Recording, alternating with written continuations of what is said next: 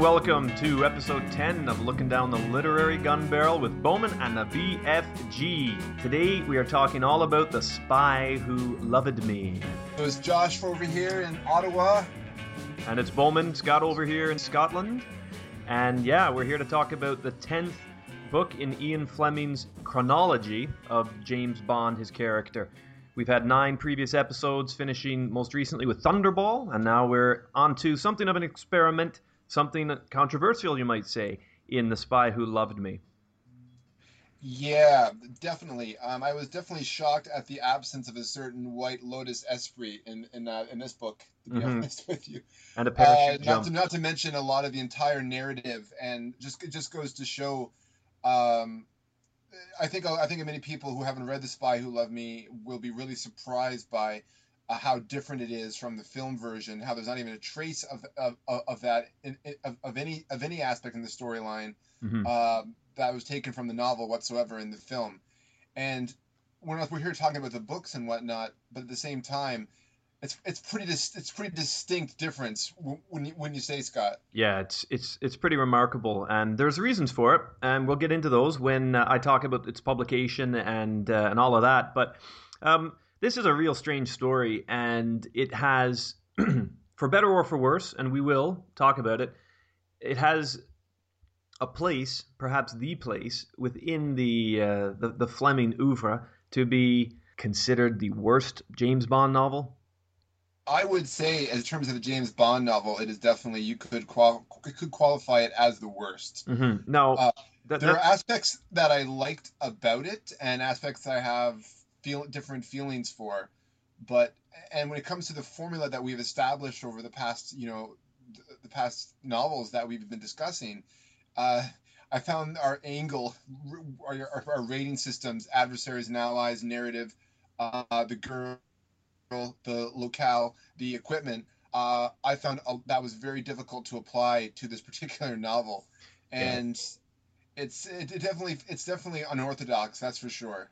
It is unorthodox, but it's important, I think, that we get out there just at the beginning that yes, although the style, the stru- oh, the, the style, not so much perhaps, but the structure of the story is much different uh, in a narrative form than the previous Bond novels we've had. This is still a James Bond story, and and um, I don't think that our angle is really jeopardized too much. I, I didn't have too much difficulty in rating this book according to our angle. Um, there were yeah. certain, there are certainly things about it when you think about equipment and because Bond isn't in it the whole time that you're, you're kind of wondering, okay, how does this work? But I think I've managed to uh, broadly do it, and uh, I'm happy with what I've done. So, yeah, I'm, I mean, did you did this cause you some problem? A little bit, but uh, what really caused me some problems is when I was going over my notes is that um, on my on my uh, word processor and on my laptop computer here, which is a few years old, uh, I admit, uh, my letter V key is no longer working. So, in context, well, I'll be working with the title of the spy who load me. uh, uh, in our angle, we'll be dealing with the adversary uh, and allies, and the narrative it sounds like some sort of like pompous French word that intellectuals use or something like that. And there's a French girl, well, French Canadian girl. I guess does that even really count? I suppose. Well, it kind of does. Oh, no, no offense to French Canadian girls, but I mean, uh, Fleming talks about the distinctive differences between French Canadians and Parisian French. So he does. Uh, and we and, and, and being from Canada, we understand you know that aspect of our culture. And of course, the main character. Uh, now, in the novel, she is called Vivienne Michel. Mm-hmm. Uh, in this regard, uh, I will be calling her E-E-N Michel. yeah, the lack of V is going to hurt you throughout the night, buddy. The lack of V is going to hurt me throughout the night, but I'll forbear.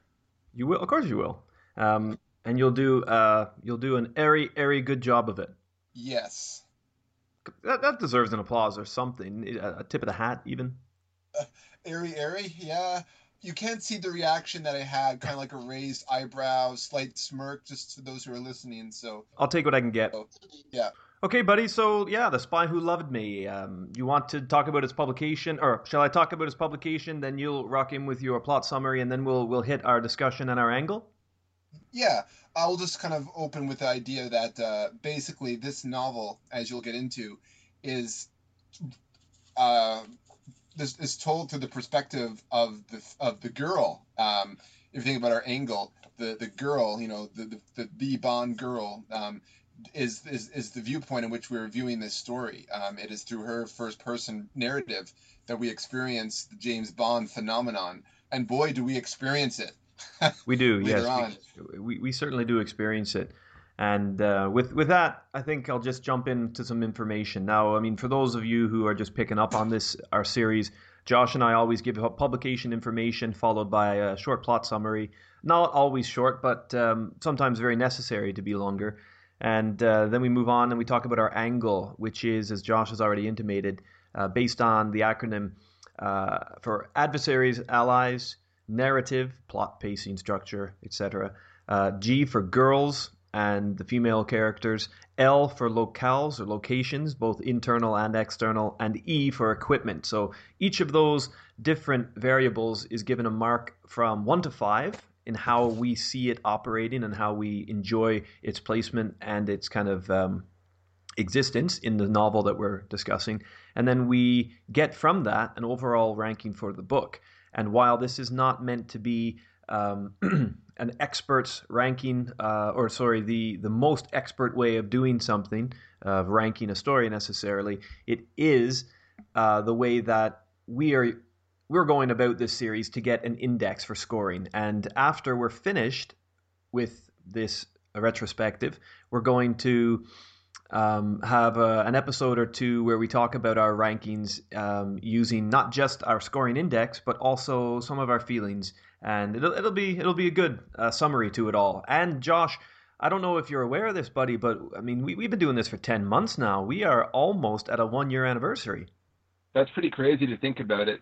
I mean, I'm normally a pretty uh, I, you know, when, when I read a book, I, if I have a lot of time, I can I can cover a lot of books at a certain amount of time, right? So, if we had done this like if this was like a, a bi-monthly thing that we did, you know, like it, we we would have already been done on we've been done already. But I think the pacing that we've been taking has been pretty leisurely, but it's also been very effective. I think in creating a good discussion each time that we do it. Yeah. Right. Well, I'm... Uh, I will counter though. I did create a V. Um, oh, good. I, I managed to I managed to basically find the forward slash and the backslash on my keyboard, and I'm and I was able to do create a V. Oh, that's good. So so any additional notes that I, I, you know that I might make, you know, I might want to discuss, you know, regarding Vivienne. Now it'll be it'll take additional it'll be additional effort, but now by having the forward slash and the and the uh, and the backslash together, I've managed to create a V in that capacity. So uh, a this will service us our needs, and it will also remind me that I need to get a new computer or something. Anyways. Yeah, you should get on that. You should get yeah. yourself a new computer uh, sooner rather than later. I think. But I, I, I think EEN is pretty funny, and I don't know. I was thinking of, of, of maintaining that. Well, uh, we'll see how we'll that, see how funny it is once we've been talking about it for thirty minutes. Well, yeah. I, will I'll I'll let you be you be the judge of when this horse has been more than just been beaten, but also been like eviscerated, like roadkill across the uh, the highway. You know, the highway of our conversation. I, w- I will do that. Um, look, buddy, the autobahn of our conversation, if you will. The autobahn. Okay, good shout we, we've got nine of these uh, conversations and books behind us. I, I, think that we always say, "Oh, we'll talk about you know where we've been and how we've been going," but we, we rarely get there. And if we do, it's kind of rushed and not not very good. I mean, I've I've got our scoring so far right in front of me, and I'd like to go back to January 10th and talk about Casino Royale very briefly, move through all of them because. Um, no, I don't want to go back and talk about the books. I just want to go over summary of our of our ranking so far to put this conversation into maybe the proper context for just how big and ambitious a project this was because you know we started this about this time last year. No it wasn't quite. It would have been november december where we entertained the idea of going through the bond stories together and just having little chats about them. And as the conversation about what we wanted to do grew it became obvious that we were going to need a um, a posterity format. We wanted something that could record or, or hold on to these conversations and to share with people should they have an interest like ours in James Bond and literary fiction. So on January 10th, we came together after reading Casino Royale over the Christmas holidays, and that was our first conversation and review. And you and I were pretty close on that book. I liked it um, surprisingly, uh, one mark more than you did in total. I gave it an index of 18.5 out of 25 for the five components. It's interesting because we definitely had a bit of a, uh, a, a, a uh, we kind of had like a bit of an impasse when it when it came to like the the uh, the, the, the the climax and the denouement. Mm-hmm, we did indeed. Um, and you gave it a 17.5. We then moved on to Live and Let Die, with which which was on the 14th of February, a book that we both recorded as saying we really enjoyed. Um, mm-hmm. We I gave it a mark of 20 out of 25, and you 21.5. Uh, we then moved on a month later, the 19th of March, to discuss the third book, Moonraker, which you liked two and a half marks more than me. You gave it a 19.5, I gave it a 17. Um, and then Diamonds Are Forever came in April when you and I both uh, were almost right on the mark with 20 and 20.5. You just edged it a little bit more there on the equipment than I did. And From Russia with Love, 21.5 from me, 22.5 from you for that May conversation, a book that we both really liked, and probably Fleming's, up to that point at least, his most taut and serious, if I can use that word. Yes, absolutely. Yeah, taut is a good way to describe it. Uh, um, now, it's also in an, in an orthodox kind of design that he had. We're kind of seeing, I think, beginning with From Russia with Love, a sort of a trend of, of Fleming experimenting with the form of his of his narrative and how he tells it. You we you know we have like uh, From Russia of Love, which was the first half of the novel, or almost two quarters of the novel, anyways, uh, is devoted to the um, the Russian perspective on the whole operation, uh, going against MI6 and Bond, and the latter half is, of course, you know, Bond being brought into the story 100 pages in, right? Mm-hmm. And we have this similar function occurring in The Spy Who Loved Me. Um, but for but it's but it's almost as, as, if it's like the first half of the book is a, a, quite different type of story than the perspective of the Russian K- KGB. yeah. Um, and SMERSH, uh, as a, as opposed to, you know, relating to Vivienne's um, ex- experience leading up to the arrival of Bond in the narrative. Mm-hmm.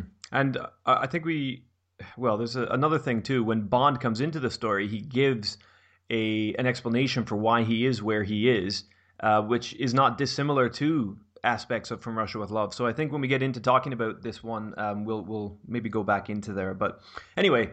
Uh, yeah, after From Russia with Love, Doctor No, and uh, we were both pretty close on that. I liked it at a 20 and you at a 21. Uh, Goldfinger was our conversation for July, if I'm correct. Yep, July.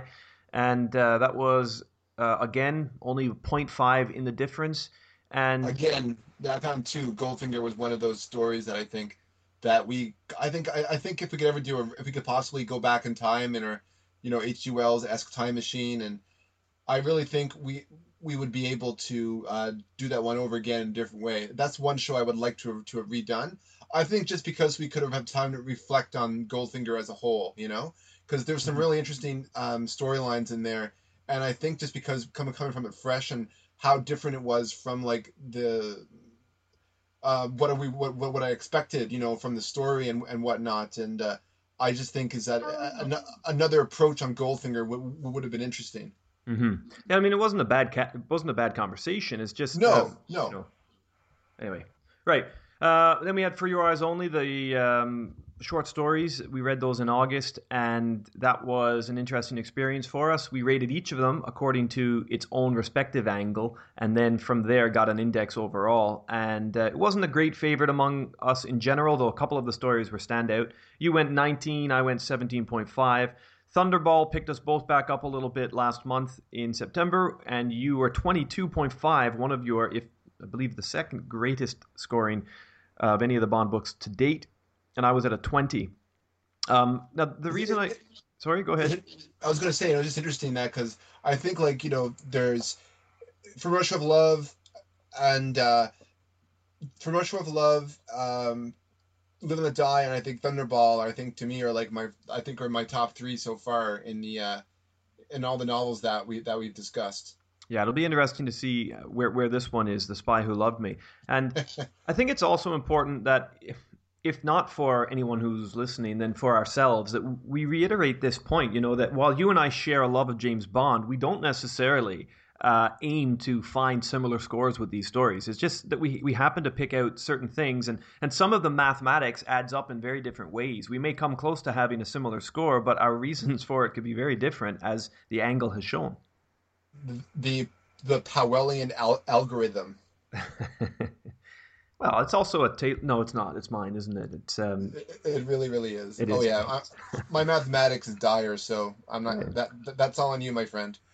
Right. Okay. Well, um, my speaker there just shut itself off, telling me that we've been prattling on enough about the reviews uh, in the past. It's time to get on with the Spy Who Loved Me from today.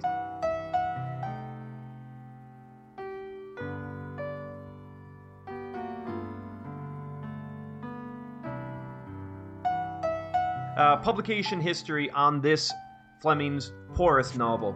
I uh, don't know that we're going to agree with that, but certainly that's the reputation that it has coming into this conversation. It was published, um, this is the first one to be released in the United States before uh, UK. 11th of April 1962, Viking publishes it, and Jonathan Cape follows up five days later on the 16th of April in 1962 in the UK. That's indicative already of, I think, of what they were, that this was something that, you know, it's kind of like nowadays where they don't screen movies for the for for for, for the press for certain films. They they just, and then you and then once the film's released, then you get the bad bad reviews appearing, right? That's right, yeah. So it it's it, it, it just kind of seems like uh, they kind of knew that they had something there that was possibly controversial and very different from what people would, would have expected, and I, they they were really expecting a very negative reaction to the story, and I, I guess they decided to jump the American market before the British market. Well, the Unless there's another explanation for that, and if and if you know that, then then I mean, No, I, I, I don't know. means. I don't know why it was given that release. I mean, I, I was thinking, I was thinking perhaps um, that because Bond was at this point uh, a film series, right? Doctor No had or was about to be released, had been or was about to be released. Um, maybe it, I don't know. There were more, um, more. I don't know, just a, just an attempt to do something different for the American market. I, to co-release with a film. I, I really don't know. I wasn't able to find out why it had five extra days because it seems like such an arbitrary thing from a publication history. what was the year of publication again? It was uh, 1962, April. 62. Okay, 62. Yeah, it's kind of curious to see because was it 63? Was that the same year that Kennedy announced that From Russia with Love was one of his favorite novels? It would either have been that year or the year after because he died in 63, right? Yeah, or uh, at late 63, right? Mm-hmm. I don't know Yeah. when that I don't know when that presidential list was published because it was it was part of a list, wasn't it? That he he he made a I don't know if it was an interview or an article that was published, but it wasn't sort of an off the cuff comment. The the fact that From Russia with Love was one of Kennedy's favorite books was publishable was is a publishable fact that came from some sort of list of the president's favorite books, right? Yes, that's correct. It was like a kind of one of those modern things they have nowadays, like what what's Obama's favorite television show and all this kind of stuff, right? It's that it was that same kind of con- kind of concept, uh, pulp culture through the president's view, and kind of showing him as a man of the people in that way. Yeah, I guess so. Anyway, you- you're thinking that that might have had something with something to do with the fact that Viking threw this book out before Jonathan Cape. Possibly. I'm I'm just kind of theorizing about anything, t- to be honest. Right. Well, let's let's just in the spirit of brevity, then um, we'll leave that question lingering because it's not really a hugely important one for our discussion. But uh, all empowerment, all empowerment to the spirit of brevity. Continue. uh, this is the shortest and definitely the most sexually explicit of Fleming's novels. Um, very poor reception almost from the get go, and Fleming tried to suppress parts of this story. He blocked a UK paperback of this book and only gave permission for Saltzman and Broccoli to use the title, not the plot, which is why so very little of it, with the with, with the exception of maybe uh, one of the villains in this story, one of the thugs, has got um, silver cap teeth. That might be the only connection that stretches out into the the film franchise. But um, yeah, dude, yeah, that's true. I, I didn't think about that too. Yeah, it's like Jaws but neutered. very very neutered. Yes. Um, anyway, Fleming claimed right. He claimed that the novel was was meant to be an experiment. And the reason he wanted to try this is because he was feeling as though now I don't know if this is total bullshit, if this is something that comes out after you realize your novel is shit, and or that it's being received as shit. uh, and you're, you're trying to think of a of an excuse to kind of cover yourself. But I don't really think he needs to. Like at this stage in the game, if the novel's shit, okay, fine, the novel's shit. He's given us nine stories with this character before. You're not going to hit the jackpot and the target every single time. As much as you and I, and perhaps America and, and Britain at the time, liked James Bond and the character, and as much as they were getting G'd up for a film franchise, I mean, you don't you don't buy a book and put your brain on the shelf when you take the book off. Like you, you got to give the author a chance to fuck up once in a while, right? Absolutely, and because I mean, making mistakes, you know, it creates experience, and and then they learn different lessons, and they're able to take that experience and the negative reaction from it, and and shape it into something much more positive and interesting and uh, seasoned, you know? Yeah, totally. And, and we'll have to hold that comment that you you uttered there because on Her Majesty's Secret Service is our next novel up, and so that could be the rebound of all rebounds. Definitely. Any, anyway, we'll, we'll wait and see because I'm, I'm still not happy to, to toss this book onto the fire pit. But anyway, yeah, so he, he claimed that this was an experiment because he didn't like the way that a lot of young people were, particularly young schoolboys, were uh, were kind of getting their teeth sunk into Bond and all the sex and all the, the violence and that kind of stuff. And so he called this, and I quote, a cautionary tale. And he, he wanted people he wanted people, particularly young readers, to dissuade or be dissuaded from making a hero out of James Bond. And I think that's highly ironic because Bond is more heroic and he's more of like a you know a, Galahad on horseback in this novel than he is anywhere else. De- definitely true. Um, at the same time, I mean, even even though he is very sh- chivalrous and whatnot, and and, and aspiring to, to those ancient codes. Uh, in the end, though, like he still pretty much takes, you know, he likes what he sees and he take and he gets it or takes it. So yes, he does.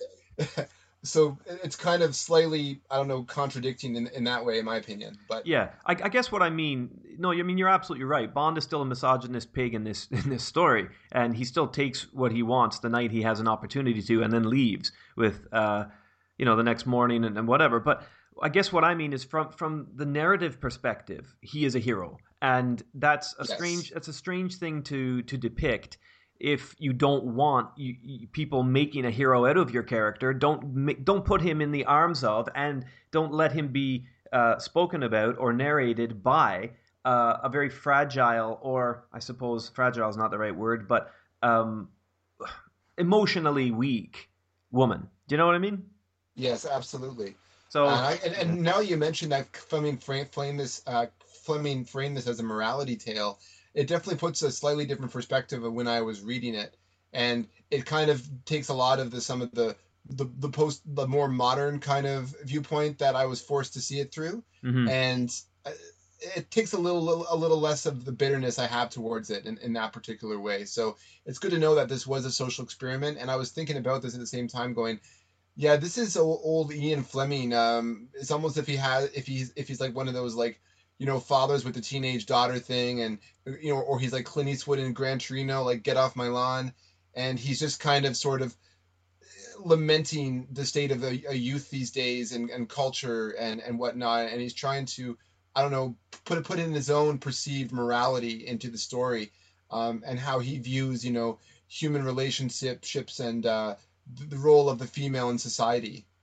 Okay, uh, maybe, yeah, maybe, but I, I wouldn't want to give him too much credit because I, I still think that this this is, uh, I feel as though this is part of a writer who tried something experimental uh, but it didn't work. And he's trying to explain it through the guise of, oh, this was meant to be this, it was hoped to be that. But the truth is, Ian so you Fleming. think this is another kind of quantum of solace kind of experiment? Exactly. I, I really do. I mean, look at look at where yes. where and how Fleming has published his books. Right, the, the last couple of books we've had short stories published in Cosmopolitan, Woman's Monthly magazine. We've got a story like, as you're saying, Quantum of Solace, which is all about this woman who's hard done by. We have um, uh, the main character, the main female character in Thunderball, who's a very powerful, aggressive woman, and takes advantage of, or sorry, um, yeah, well, takes advantage of her captor, I suppose, and and sort of uh, breaks free from his control um, as a kept woman.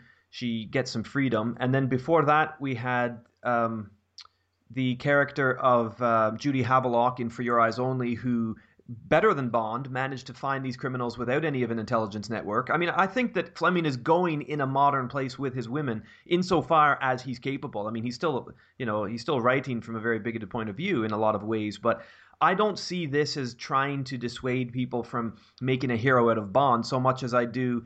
I, I, see this as a continuation and maybe an exaggeration of that attempt to grab onto a female readership that he hasn't yet earned yes. the respect of.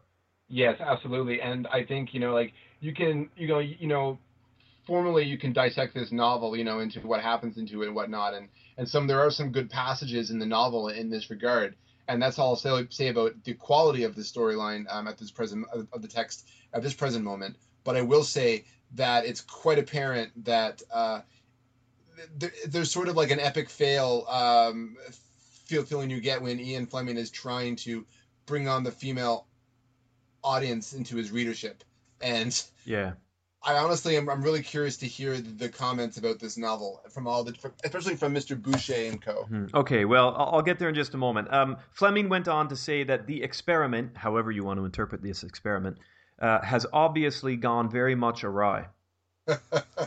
and he requested that no paperback version or reprints ever be released, and until his death, none were.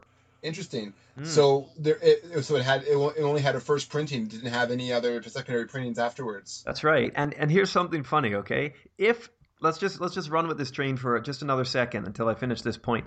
If Fleming was hoping to acquire a more female heavy readership with this story, and if we we do care to view it as a continuation of what he was, maybe was trying with the Cosmo publications of his short stories, and with Judy Havelock's character and Quantum of Solace and all this stuff, right? And Domino's character in, in Thunderball. If it is sort of the culmination of that effort, this female narrated first person, then how disappointed do you think he would be to learn that? Not not to learn, but how how must he felt when this was banned in several countries because of its highly sexualized writing, and more than that, it was published in Stag magazine, which was like a men's magazine, like like a lowbrow Maxim, almost like an upscale. Uh, well, penthouse letter. Yeah, exactly, and it was and, and it was published under the title Hotel Nymph That's, he, that's what he should have called it, Hotel Nymph. That would be great. anyway, I just I can't help the feeling if the guy was trying to get the respect of women with this book, then holy shit, he, he ended what a up blunder. he ended up with a turkey there from Stag magazine.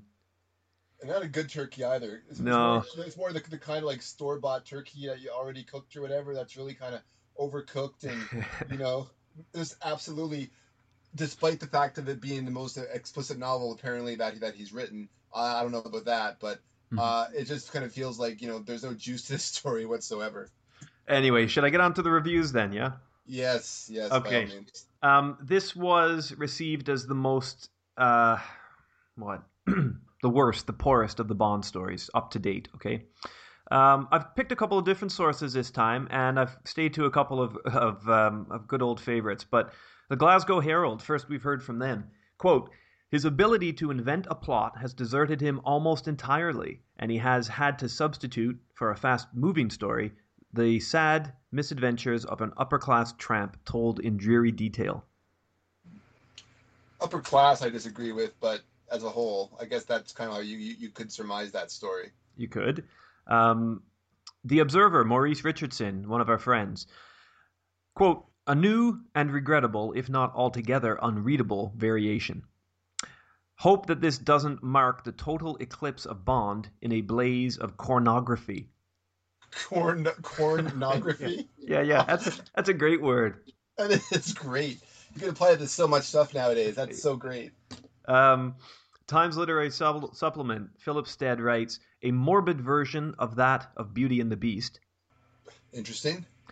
Vernon Scannell, um, who I know most as a poet, but um, yeah, Scannell wrote this poem uh, called "A Case for Murder," where basically there's this young boy that's left alone and uh, in his house, not like left alone, you know, abandoned, but mm-hmm. he's just left at home when his parents are out or whatever, and he sees his cat under the under the sofa, and the cat is like kind of creeping him out, and so he chases the cat out with a broom and then smacks it and cr- uh, cracks its back through the door. It's a really creepy poem, but Um, the reason I know that is because when I moved to Scotland, it was one of the first poems that I was aware of kids being taught, and I thought it was quite interesting. It actually made the news over here once or twice about, you know, as a poem that you just simply shouldn't touch or teach kids because all about animal abuse, but whatever. Yeah, so he, Vernon Scannell, writes this in The Listener. Quote, as silly as it is unpleasant, so unremittingly, so grindingly boring. End quote. Yeah, that's that's that. Uh, I don't know if I. Again, I think we'll we'll, we'll discuss the, the the narrative because I think that's where it really kind of where you can make. It's really I think personal taste whether you find the story boring or not. Mm-hmm. But of course, yeah. But I can definitely see how it could be predictable. Okay, well, we'll see. Drum roll, please. Here comes the New York Times Anthony Boucher. Boucher says, quote, the author has reached an unprecedented low, end quote. Uh, after all that praise with Thunderball. I know, yeah, all that lukewarm praise. Um, but I did manage to find one positive review from The Spectator, and this was written by Esther Howard, who is our only female voice here of review. Quote, Yeah. only just as nasty as is needed to show how absolutely thrilling it is for the narrator to be rescued from both death and worse than by a he man like James Bond.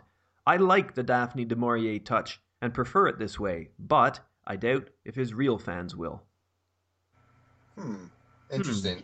Is she speaking from like a romanticized a- aspect, or is Yeah, she speaking yeah. like, or is she saying that she liked Vivienne uh, or EEN? Sorry, uh, I, I, Ian?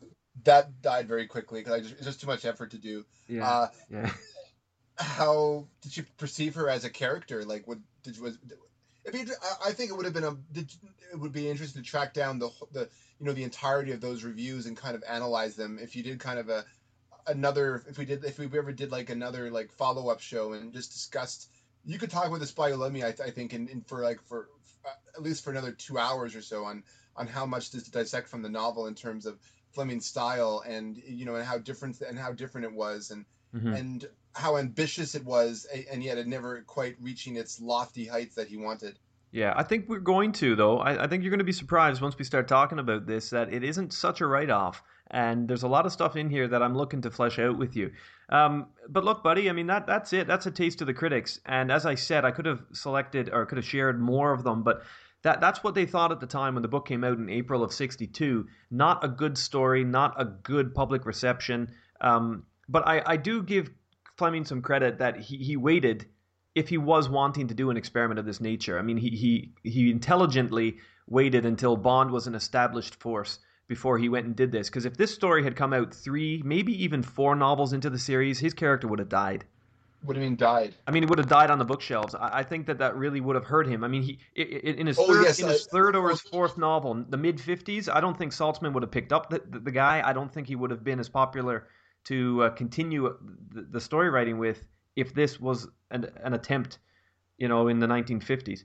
It, it is true. It would, it would definitely kill the momentum of the Fleming sweep if this had if this story had occurred in the mid fifties.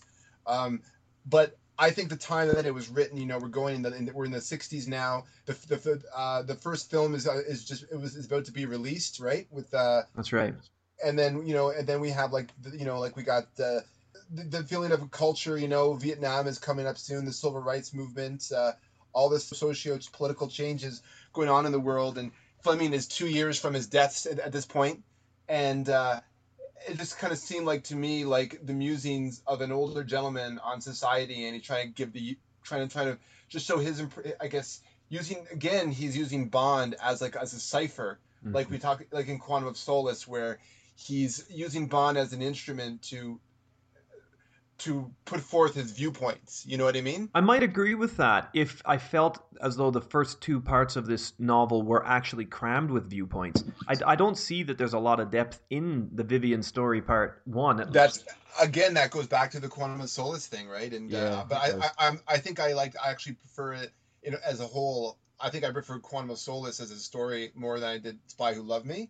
Just Hmm. on, just to give you that opinion on the outset. Okay, Um, that's interesting. But shall I just go into the narrative, just to kind of Yeah. give an idea of, of the main Yeah. story for you know for those who are listening? Please do. Let's let's have a few minutes on a plot summary.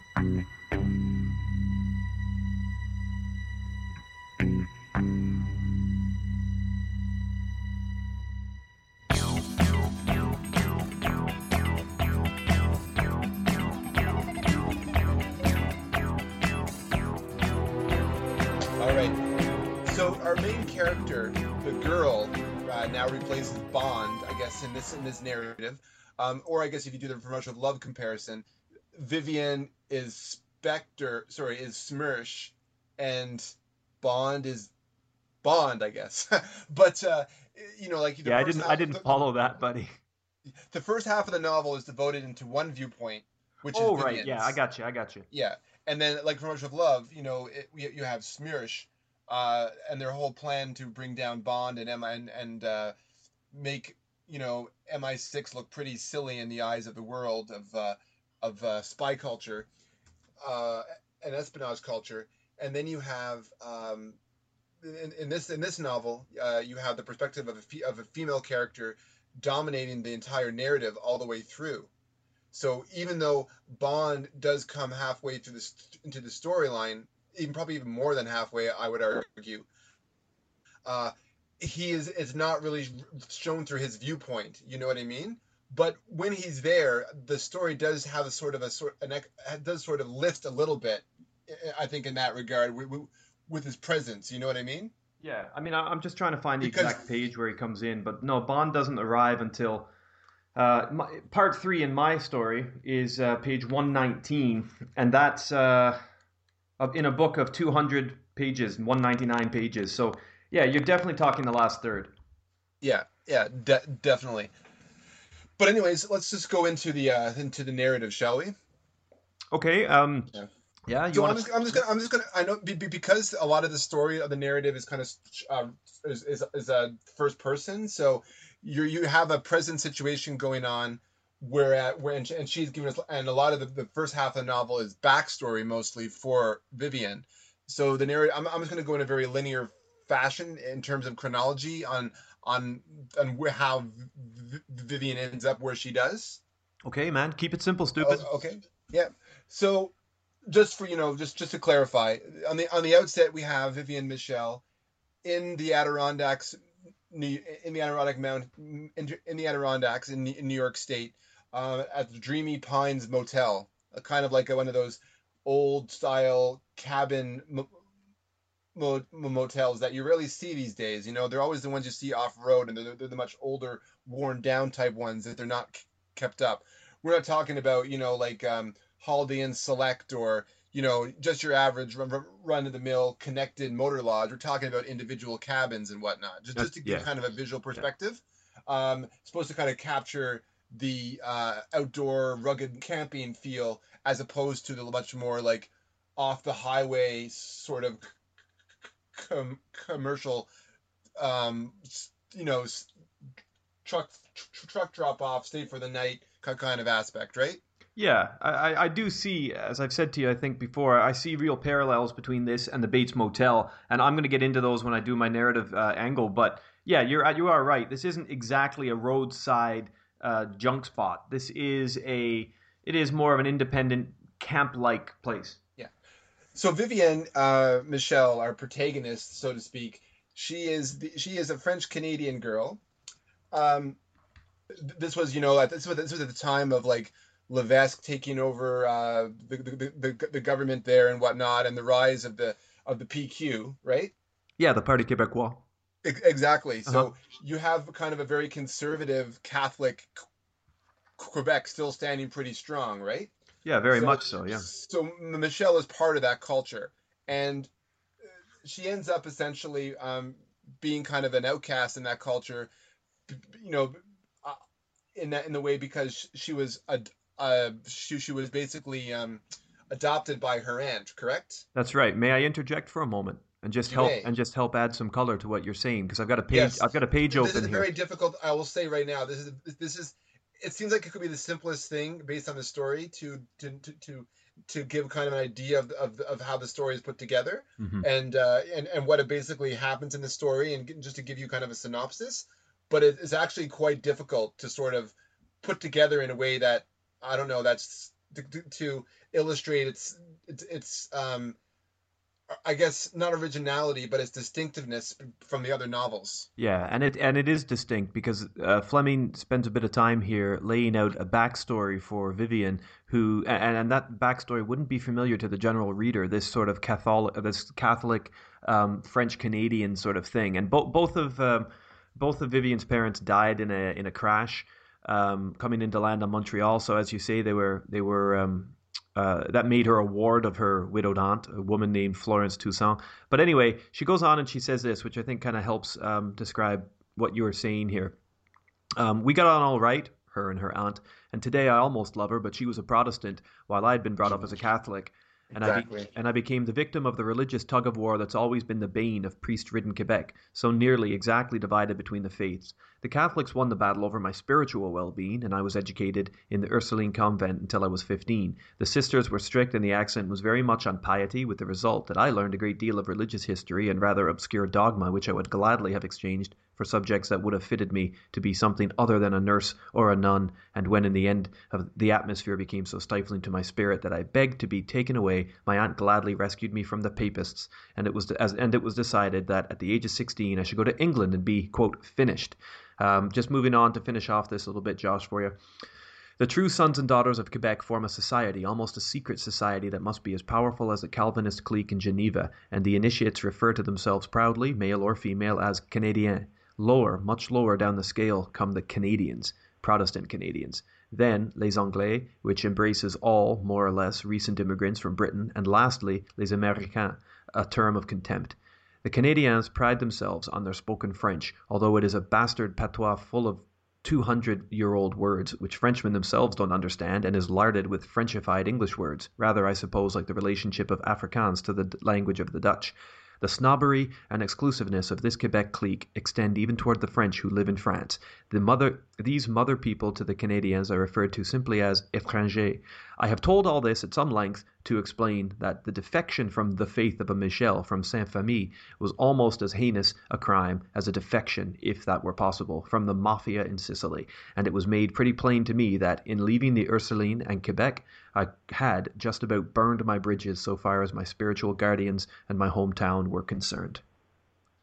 So again, she is. It puts her in this outcast um, position where um, she's kind of drifting between different aspects of society, and and and you see this again when she goes over to England to be finished, so to speak. At the school, she ends up, you know, she falls immediately. She falls under um, the the interest of Derek Mallaby, um, upper class, I guess a British scion, I, I, guess you could call him of, of one of the families uh, there. Or, um, if I may, and I'm whispering into your ears here, I think this was Ian Fleming. You know what? Giving the finish, giving like the pub, private school background and whatnot, and his early reputation and, his, and a young man in that time period yeah, that is definitely uh, a good avatar for Ian Fleming, that's for sure. And the way he bangs her and then just leaves her and says, "Oh, I, I must go catch my train. I think I'll be late." And also that too, that his parents dictates uh, is, is, is what he uses as his excuse to abandon her in the letter. Yeah, he's he's a fucktard. This character, I don't yeah. don't like him at all. And I've actually I've actually classed him as a villain in this in the story. Uh, yeah, Derek, you could definitely see as a villain you kind of get the feeling that from her perspective because she's so besotted with him and, and, and into him and stuff and mm-hmm. but she's like i don't know i don't want to go all this way i'm not that kind of girl and all this kind of stuff and you go through a lot of cliches and and yep. and stuff in this storyline that it just seems like where did he like it, it just is this how he thinks about about youth you know like in, in no, I, I think that's. Again, I think I'm that not was talking his about the narrative because I, I, just find it so difficult. So basically, we learn from from in the narrative that uh, so Sorry, Vivienne, right. she goes, she, yeah, she goes to England. She meets Derek, this upper class punk who's basically Ian Fleming's avatar.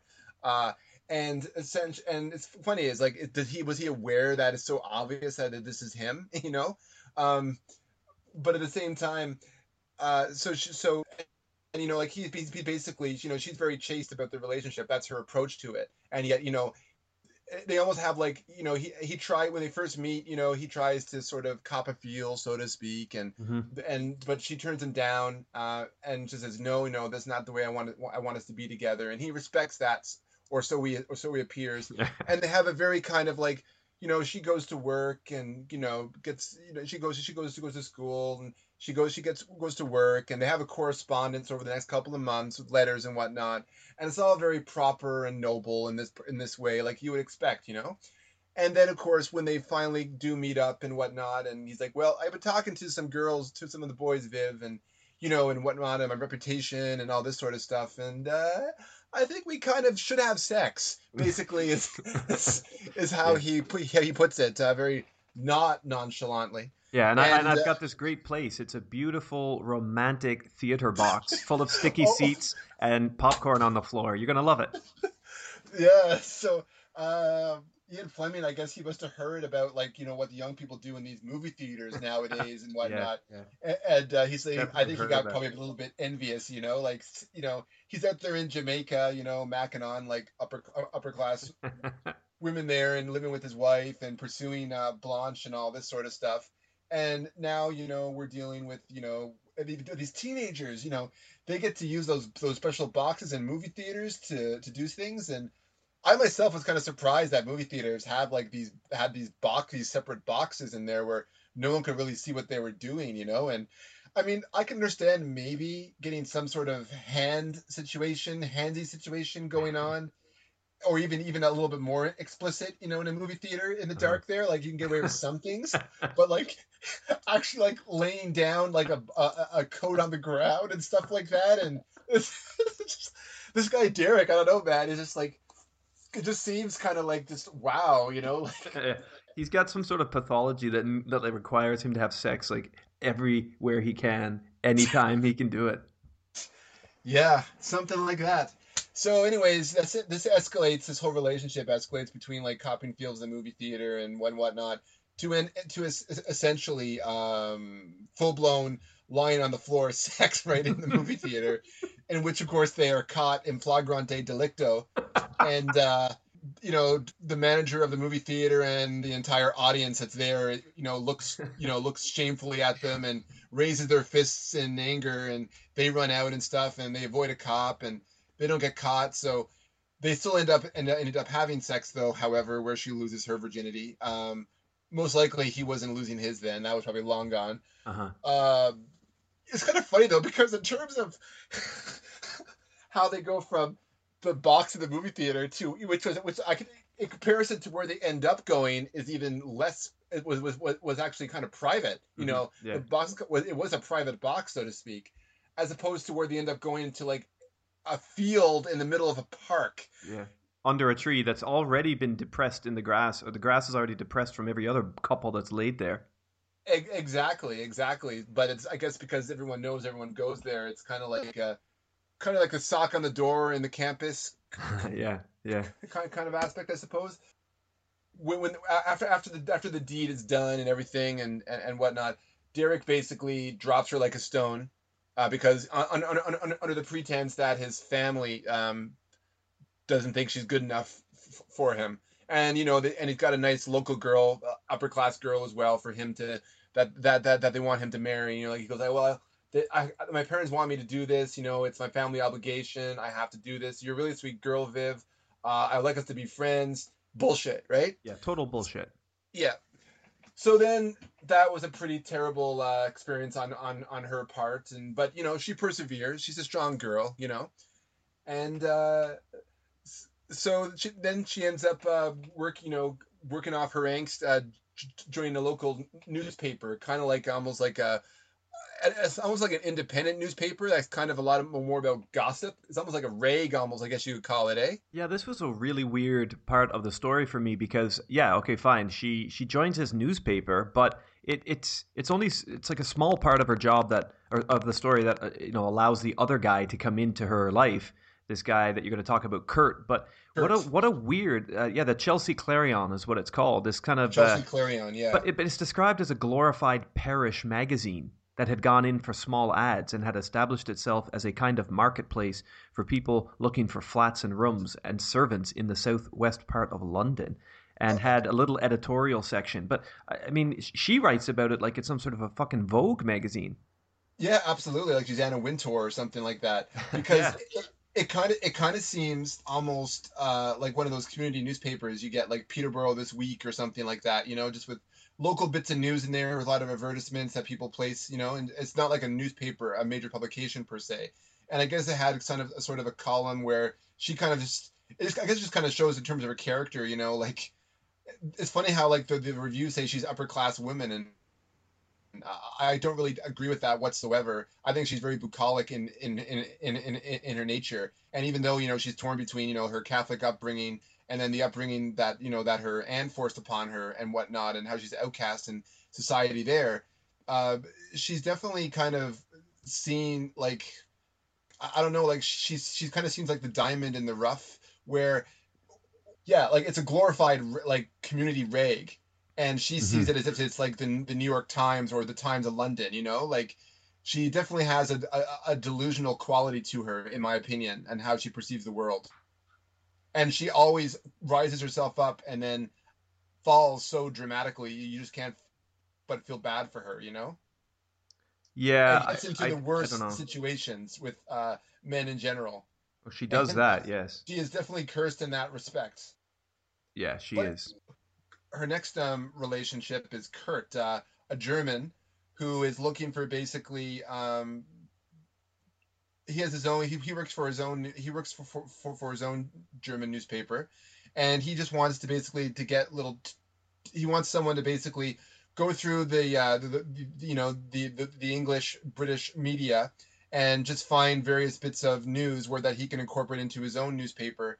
And Vivienne is basically like his correspondent over in the UK. She, that so she begins working for Kurt in this way. Um, now Kurt is a bit of an interesting character. Um, he, he like when they were when when they, when they were just working professionally together, him and Vivienne, uh, Kurt basically uses her as kind of like uh, he's always looking for the girl's advice opinion, you know, on his relationships in his life because there's a girl back home who he's really sweet on, who he wants to marry and, and whatnot, and and he's trying to romance her in different ways and, and whatnot. And he basically uses her as kind of like a sex guru. yeah, you know, it's like, weird. It's it's really weird. It's just one of those things like just just Fleming going those those Germans, you know, like, and it kind of creates that culture of Germany that I think that's permeated pulp culture. I think since like the '70s, kind of where it's just uh, this idea of a very kind of like Art Nouveau kind of uh, mechanized yet sexual culture. You know. Mm-hmm. Yeah.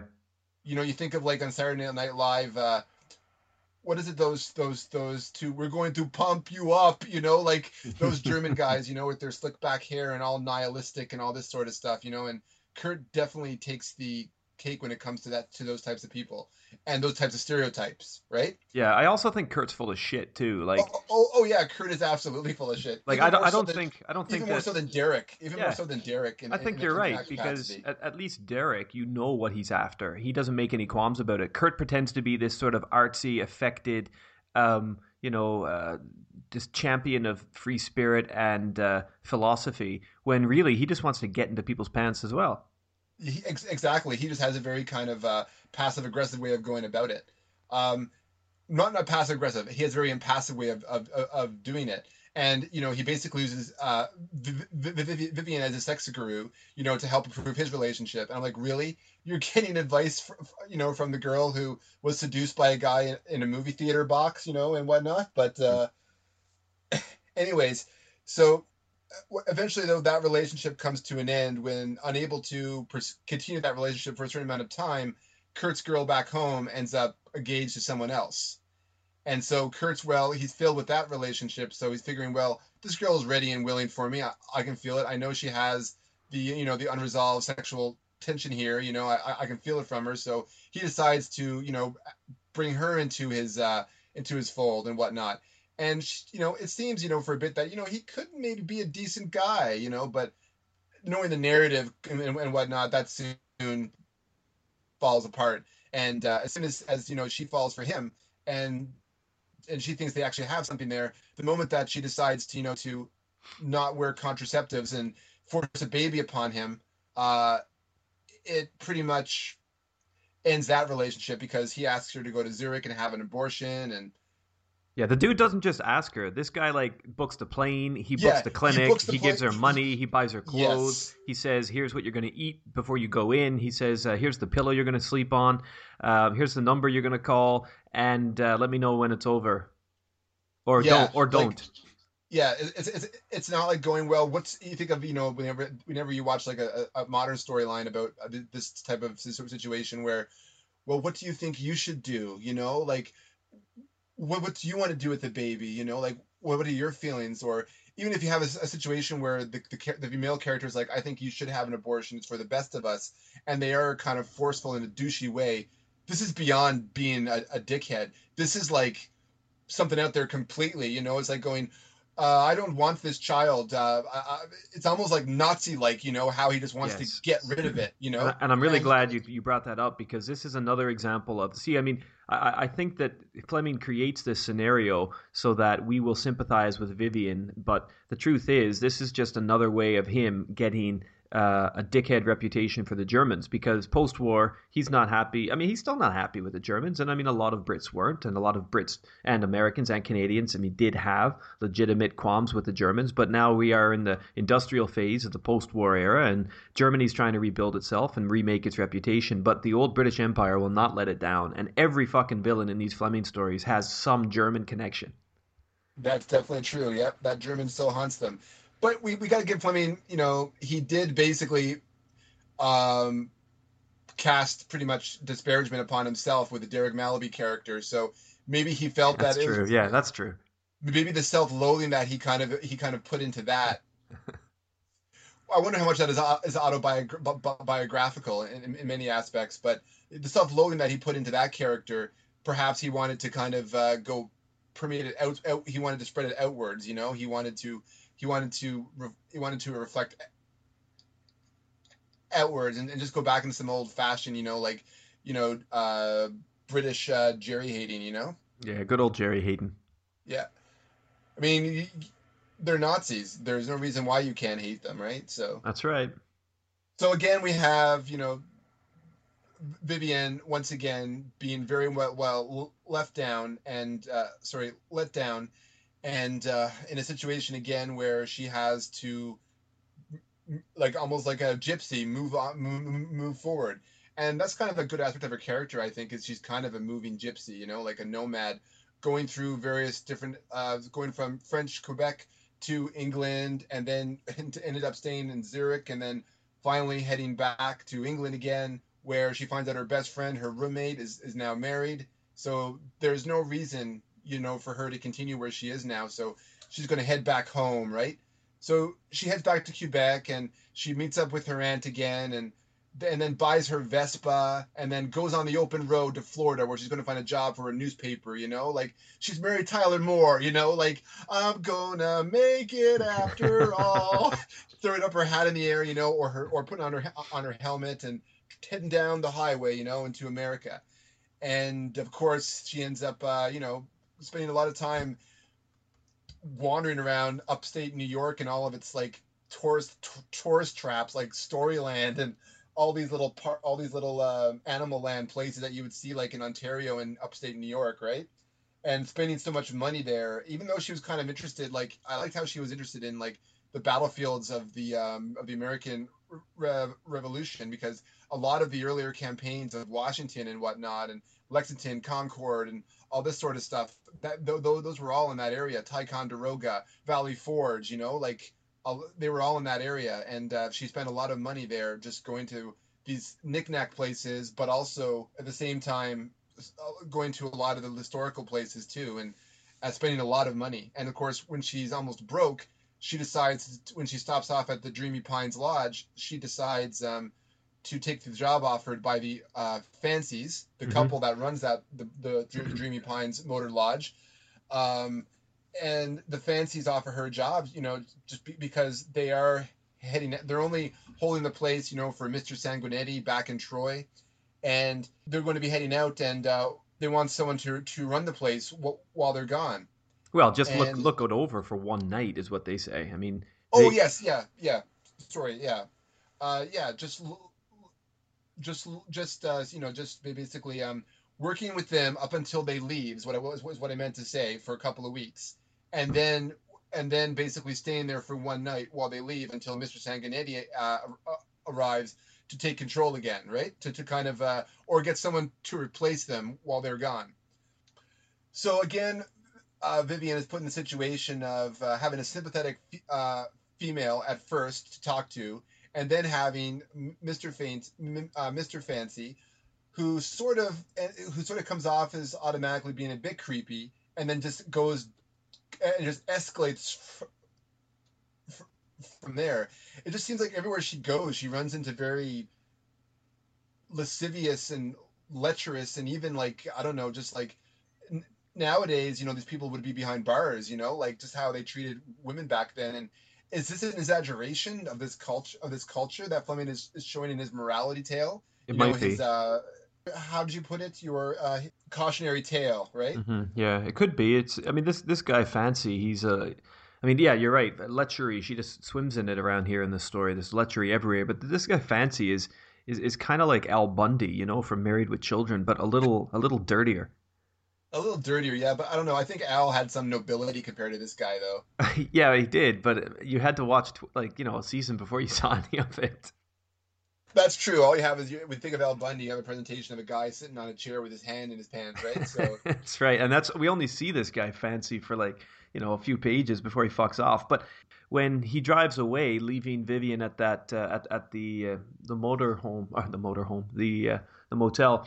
Uh, this, this is pretty heavy foreshadowing. We know something's going on because he has these knowing smiles and there's kind of these smirks that the two of them have about leaving her there. And so obviously they're part of this greater insurance scam, right? And they know That's true. they know what In retrospect, I think about that now. Yeah, good point. That's definitely true. They were they were aware that the, the, the, insurance scam that was going on. Were they even aware? I think too that Sanguinetti had plans to also. If Mr. Sanguinetti probably knew that she was there, they're probably in contact with him, right?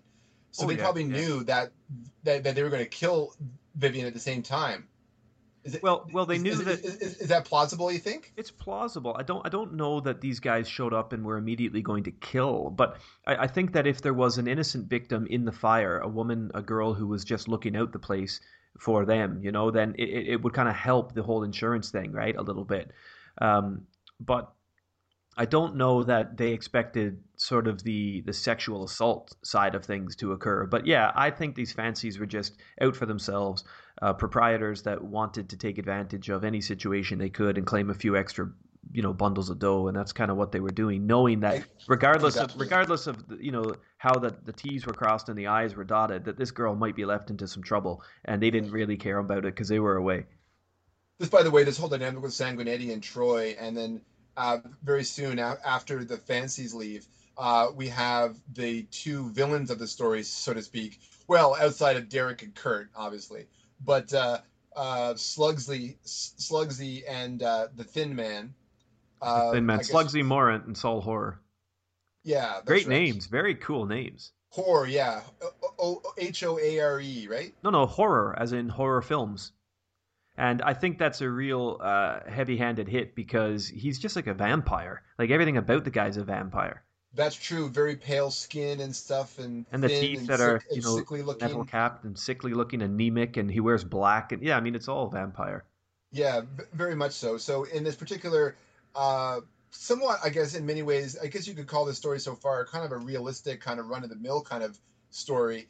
Um, he is having his own that those fetishes. I think that Fleming has, you know, where the villains with like these really eh, deformities or very distinct features that make them different from your from your regular type of thugs, and he wanted to put upon these two hoods, you know, a sort of menace I think that that the, the story story warranted.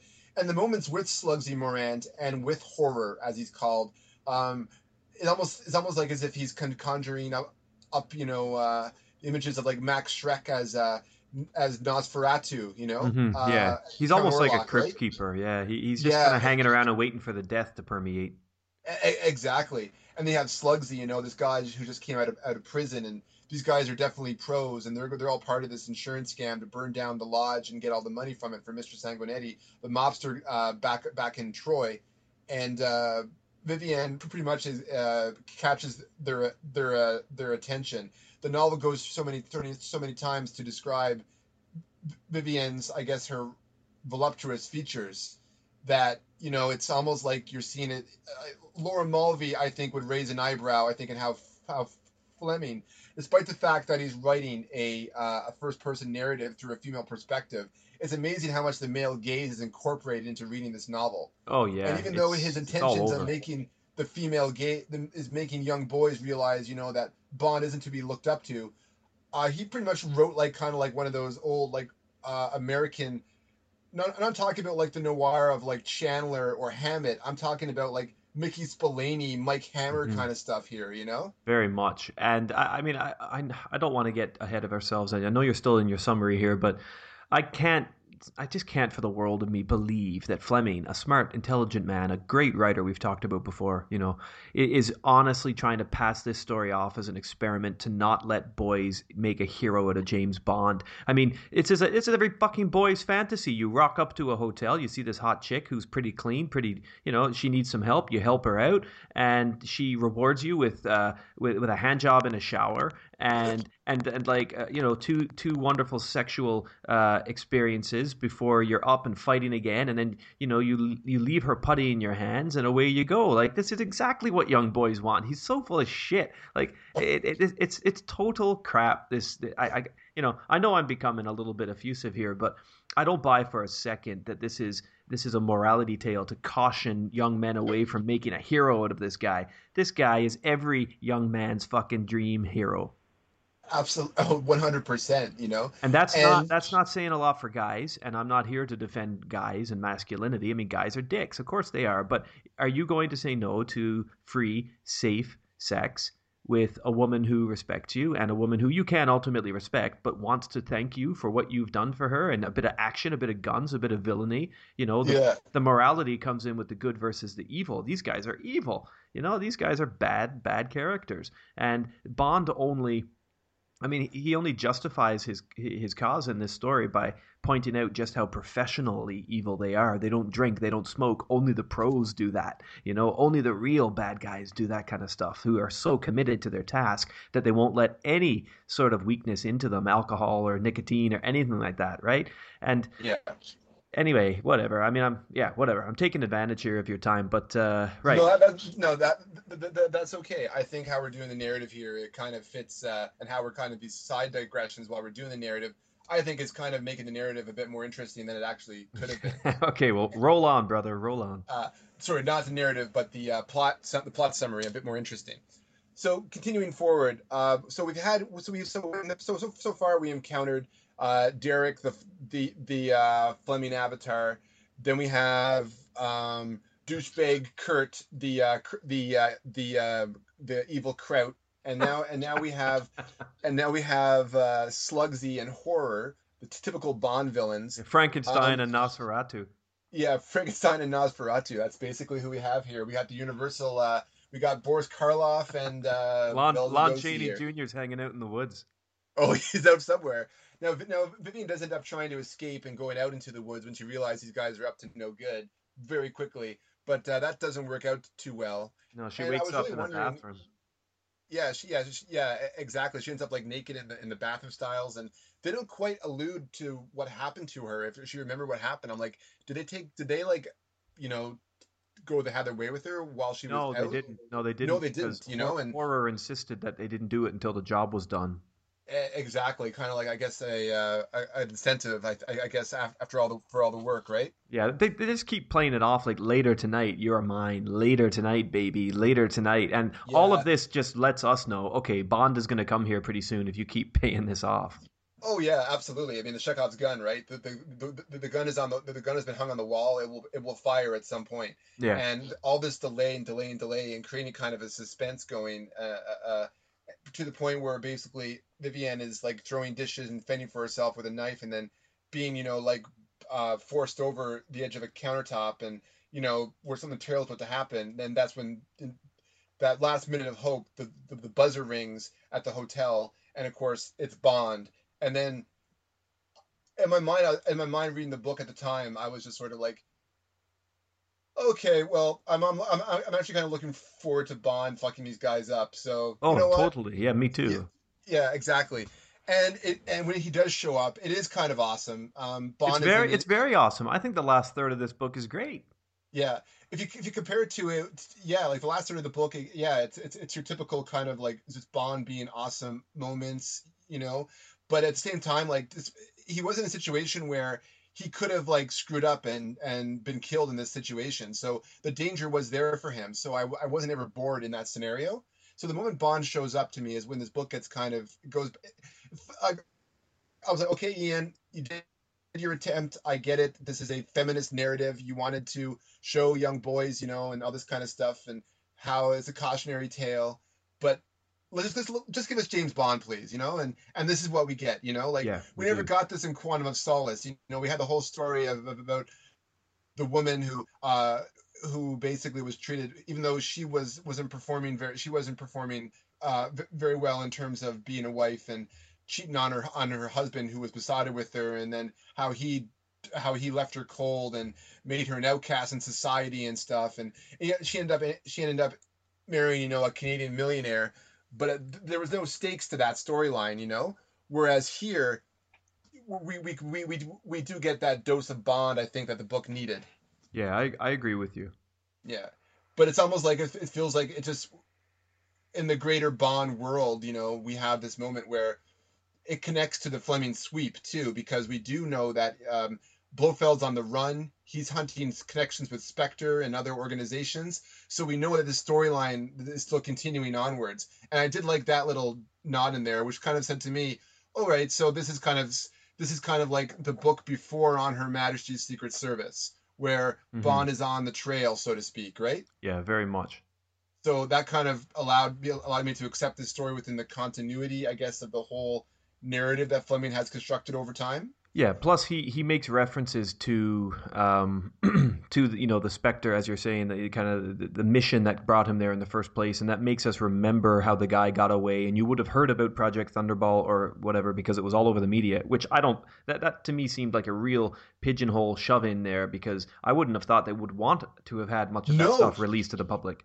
And the way that uh, Fleming wrote Thunderball, I kind of was on, I was I thought there was kind of a, a kind of a, of a hint or some kind of in, indication that they were keeping it very hush hush, you know, like Yeah, very secretive. yeah.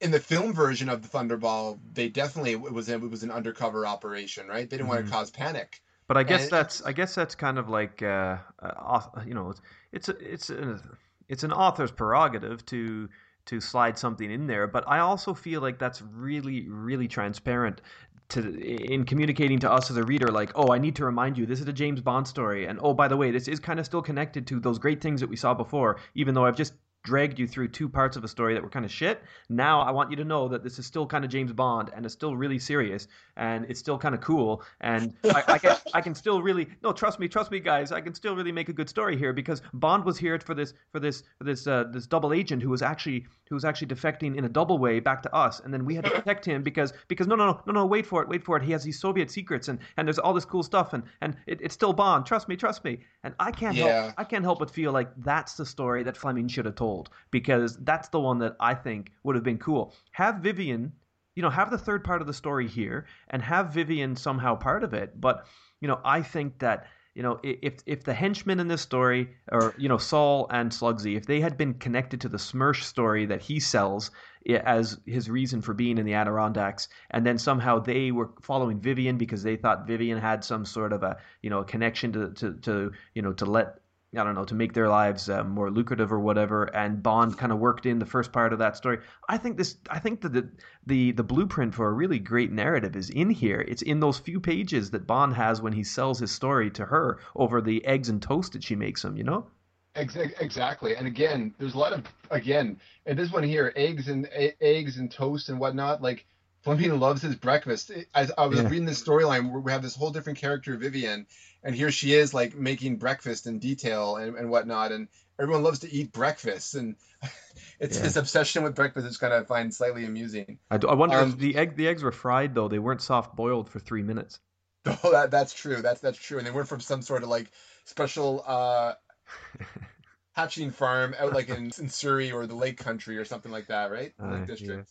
Yeah. but, but anyways, uh, mo- moving onwards, um, the, the story storyline about the, the defecting agent and then the Spectre agent who was trying to play was trying to kill the was trying to kill the Russian defector and and, and whatnot in, in Toronto and Bond working with the Mounties and whatnot and Vivienne being Canadian. It just seemed to me that the pieces were there to fit to a better story. But yeah, they were, and I went and did a little bit of research on um, because I didn't know anything about it about like gang violence in Toronto and sort of how or, organized crime was in the 50s and 60s. And it turns out that there was actually a lot of stuff there that he could have made a story about. He seems to know stuff.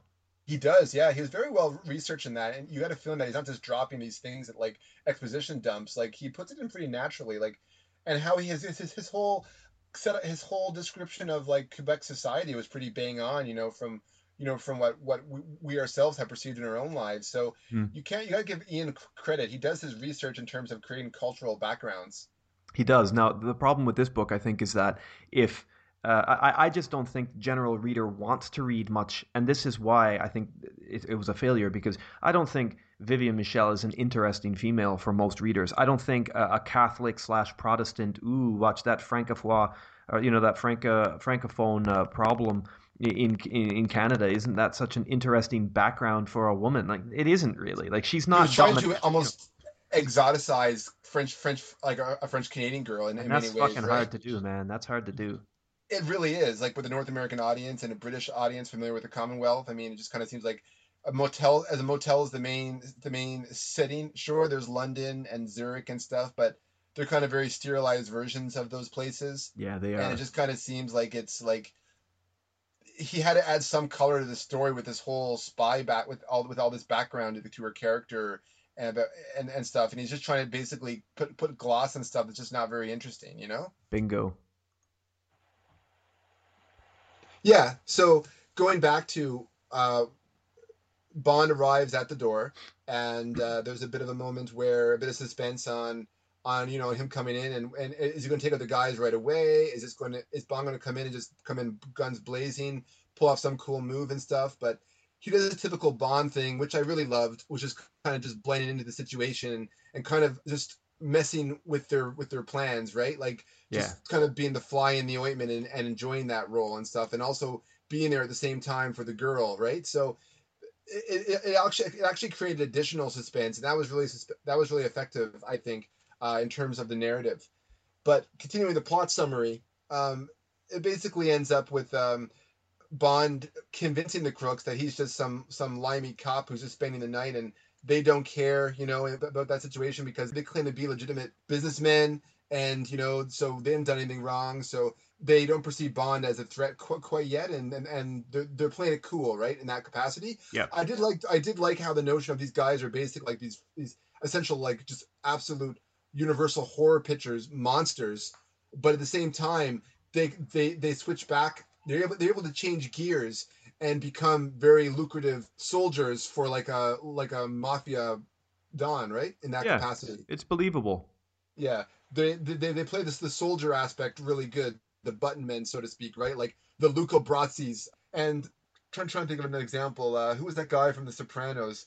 You know, the Paulie Walnuts type type, type people. You know, like they seem like these jokes of characters, but when they need to operate professionally, they can do it, right? Oh yeah, like Vito, Yeah, like Vito, exactly. the guy who comes out with the the homosexual story there towards the end of his uh his life. Yeah, Yeah. like Vito, yeah, exactly, or Ralphie, or what what what have you. Uh huh. Yeah, Ralphie. That's a that's a better example. Ralph. Yeah, Ralph's a better example. Yeah, because he was a bit of a hothead, Ralphie, uh, on this, and we're talking about the Sopranos, by the way. Yeah, yeah. uh, yeah, yeah, sorry. yeah. Ralph Cifaretto, he was a bit of a hothead and stuff, and uh, he, he seemed kind of more like in, in the style of these kind of guys, you know. Like whereas Paulie and Silvio, they're kind of, you know, they, they you know, they were mobbed up and at, you know to the capacity, but they're kind of cool guys in their own way, you know. hmm Well, I suppose Despite so. despite being mobsters, they had charisma at least, you know, like. Well, they had a they had a certain moral code, didn't they? Yeah, like I could see Bond working with Sylvie. Like if Bond was undercover with the Spangled with the, the Soprano family, as opposed to you know like the Spangled Mob and Diamonds Are Forever, I could definitely see you know Bond getting along with Silvio and Paulie and whatnot. You know, Me too. But I, I'm I'm glad you but, mentioned but the I think Spangled Ralphie Mob. would piss him. I think Ralphie would piss him off though. Ralphie would piss him off. But I'm glad you mentioned the Spangled Mob because I think these two guys could have, um, like, I think it would have been cool if Fleming had tried to make a connection there. I, like I shady, like shady trees showing up or something like yeah, that. like I didn't need it, right? I didn't need it, and I'm not feeling like it, it affects the story because it's not there. But I just think that you know, given given what what lengths he went to with Diamonds Are Forever and organized crime in that story, I, I think it would have been really nice to have even just a a mention of these guys being part of a bigger network, like Sanguinetti being part of a of a shady tree type relationship. Or I mean, again, this is a blueprint he could have returned to if he wanted to. He could have made this a bigger story and a more interesting one. But um, you know, whatever. We're not here to, to bash him for that, I guess. But I uh, I would love to have Shady Tree come back because although he was only in a few scenes, he was one of my favorite characters from that story and really from the whole Bond series so far.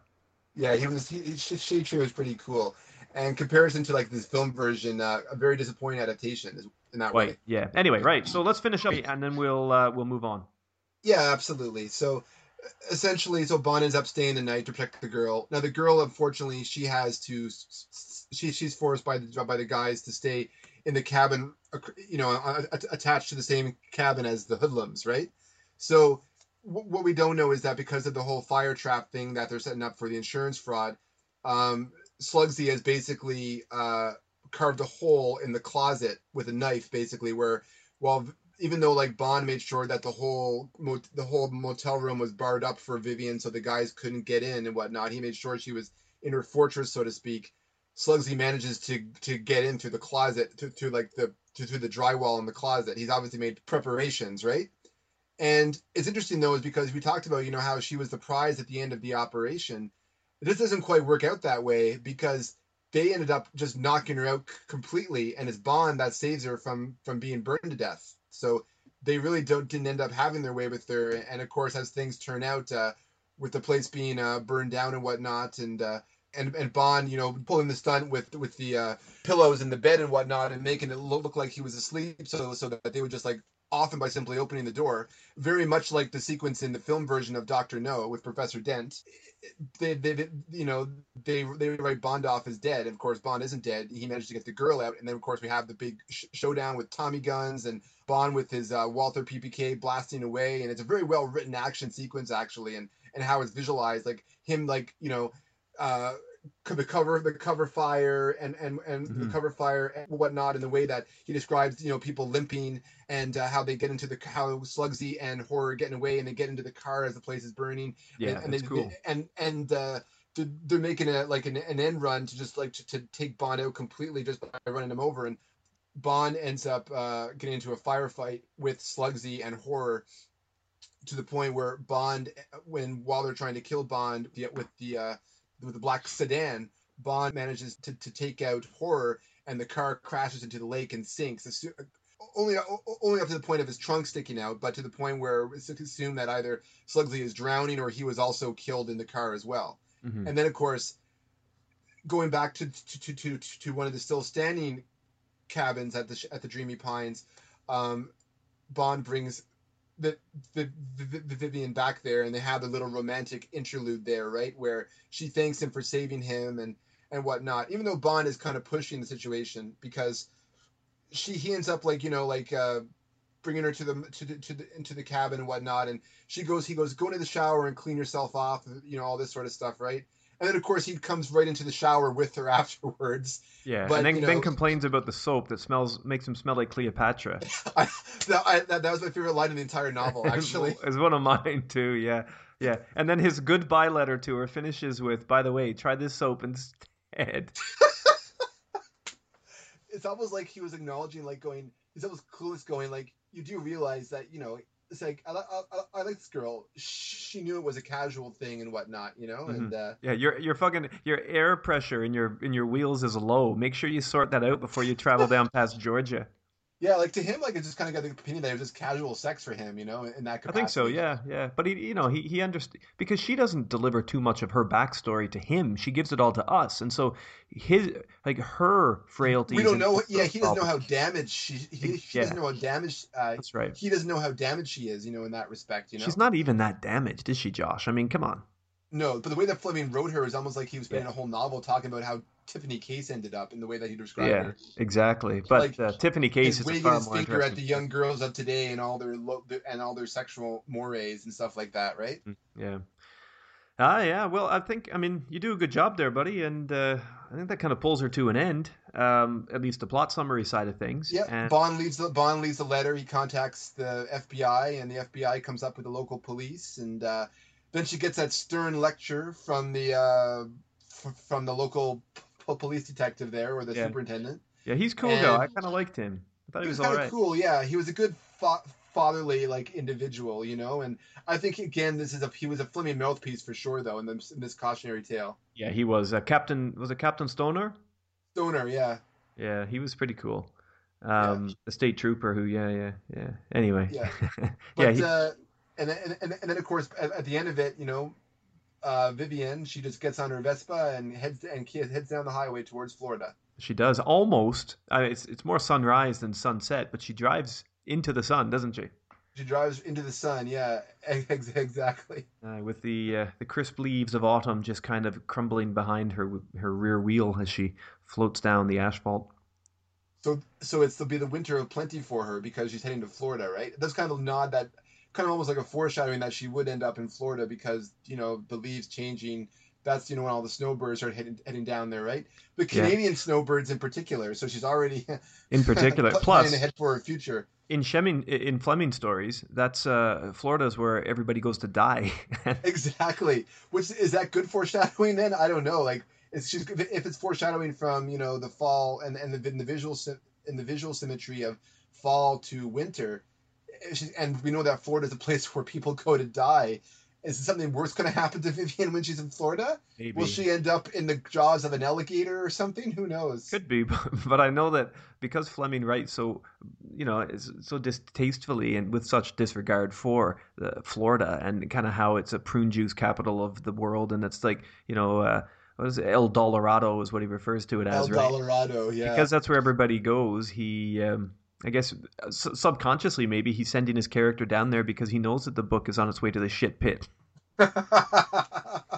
Most likely, yeah. Anyway, shall we uh, shall we take a break at this stage then, uh, BFG, and come back after a short break and, and get into our angle? I'm liking this. Yeah, the jury will adjourn and uh, we'll have our final deliberations.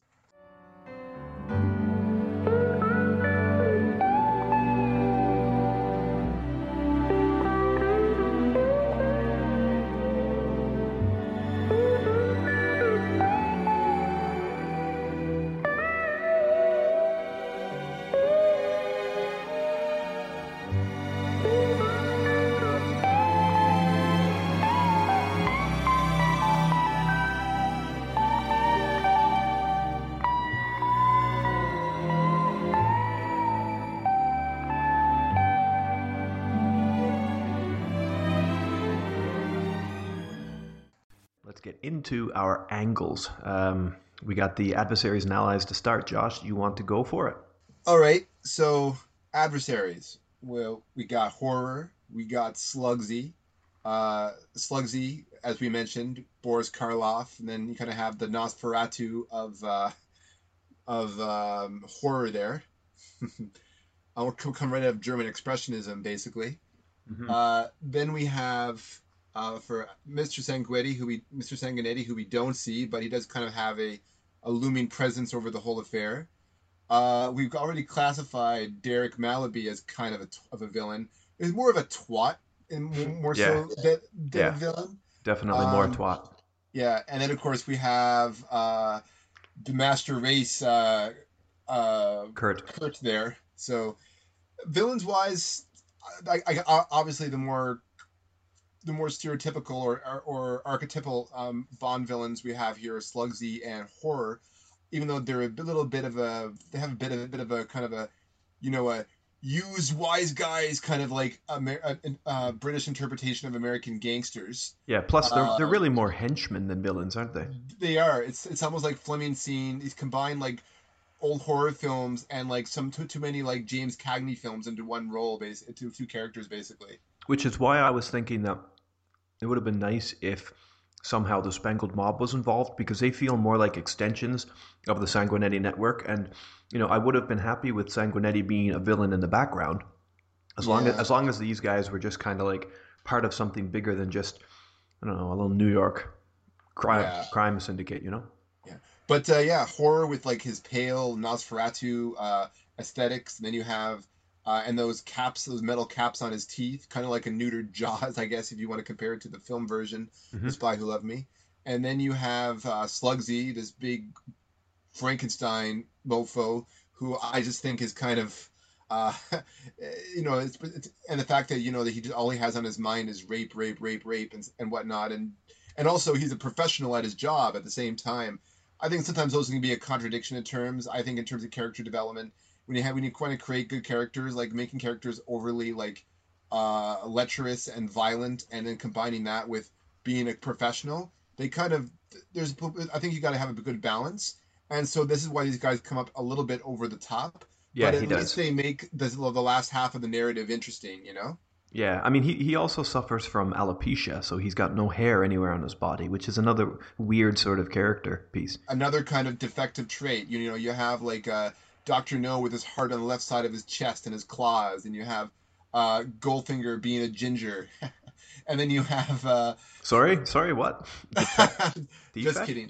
Uh, gingers have no soul, then you know. Mm. Uh, and well, no, you're the contradiction terms. You definitely have soul. Thanks, buddy. You're welcome. You're welcome. Uh, but then you have, you know, like Drax, you know, who's a German, but also is like a werewolf at the same time, and uh, who sucks his thumb. And then you have like the alopecia dude with um, uh, Sluggsy there. So and, and Oh, and he's don't- also don't very forget sensitive. He's also very sensitive about it. I liked how I liked how he was kind of sensitive about it. So I do enjoy how Fleming gives them these nice little humanistic touches Mhm. um, to kind of like just to kind of avoid saying these guys are just basically uh, henchmen one, henchmen two. You know. Yeah, So and he, I, kinda, he, he yeah. has fun with it. So I, I appreciate that. So v- villains wise, um, if I were to grade it before including the allies, I would definitely give the villains kind of like a three point five here, especially with like and with with the additional kind of non-violent villains of like Kurt and uh, uh, and and Derek kind of having like this Milton Krest kind of non supervillain aspect to them, you know. Although they don't hold a candle to Milton Krest though, but. no, he was one of your favorites, wasn't he? He was, yeah, he was great. Um, but just to continue, so I, I two point five is where I would stand with with the ad, with the advers- adversaries or adversaries in this case regarding my uh, notes. but I would say though that combined with the allies, uh, I, I liked um Vi- Vivienne Scottish friend. She seemed pretty nice, and she wasn't in, she wasn't in it a lot. She was more of like a foil for um uh Vi- Vi- Vivienne's plot development, right? Well, her friend is getting married. There's no longer reason for her to be in England, so she just heads back to Canada, right? yeah, then we also have like the Stonor, the the the uh, the local um, police detective. Uh, he seemed like I, I kind of like he had, he, he had a bit of a presence despite being a Fleming mouthpiece for uh, girls to be good, you know, and not be sluts. Even though the way that Fleming writes the book, it seems like that's the case. hmm But uh, again, contradictory characters kind of get in the way of being able for me to kind of appreciate them in that capacity sure. because they're kind of like again mouthpieces for the author and they stood out in, in this novel a lot more than they have in other ones and so as a whole i give adversaries and allies uh, I, I give it a solid three Okay, solid three. So you were leaning towards a three point five, but you Yeah, finished with a three. and just just, just as an addendum here too i want to add the uh, the Phanceys were also pieces of work as well and how the, the and how mrs Phancey who liked who who, who basically Vivienne seems to like at first how how she turns against her and reveals her true colors, and how Phancey kind of degrades from just being kind of like a dirty old man into like an absolute mon almost uh, a, a, a monstrous asshole, you know, before he leaves. Um, is another example of an extra bit, bit of adversaries and allies. But again, I think just balancing things out, and in terms of the story as a whole, I just think adversaries and allies is to me a three in, in this one.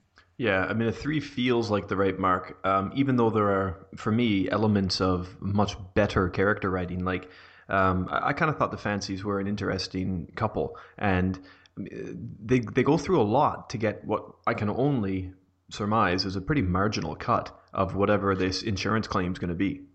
I guess you also want to add too, and and even though like I think his his his presence should have added in a point five, I still kind of gave it a three. Bond is kind of an ally in this story too, right? He is, yeah. If if you if you base Vivienne as the main character, then Bond would, would have been would end up being an ally more so than as the protagonist, right? Yeah, I mean, I don't know if I can if I. I read the book waiting for Bond to show up, and I think maybe most Bond fans do. So it's never really like Vivienne's the main character, although she is. But I don't know if that's a fault of the book or of the approach. Do you know what I mean? Like, I, I don't want to say that Fleming didn't write her as a main character because obviously he did, and she does, you know, give us the story. But because it's a James Bond story, I'm waiting for Bond to show up, and I'm waiting for him to take over those scenes. Again, it's about execution. If you're going to put a bullet into a gun and you want it to be effective a, you have to have a target to hit. B, you have to hit the target. And C, don't put a blank in the bullet either, in the chamber either. Yeah, good shout. Right. Well, and don't use the don't use the Beretta. They jam. Mm-hmm. right, Major mm-hmm. Boothroyd. Correct. Um, well, the Phanceys, yeah, I thought they were pretty cool.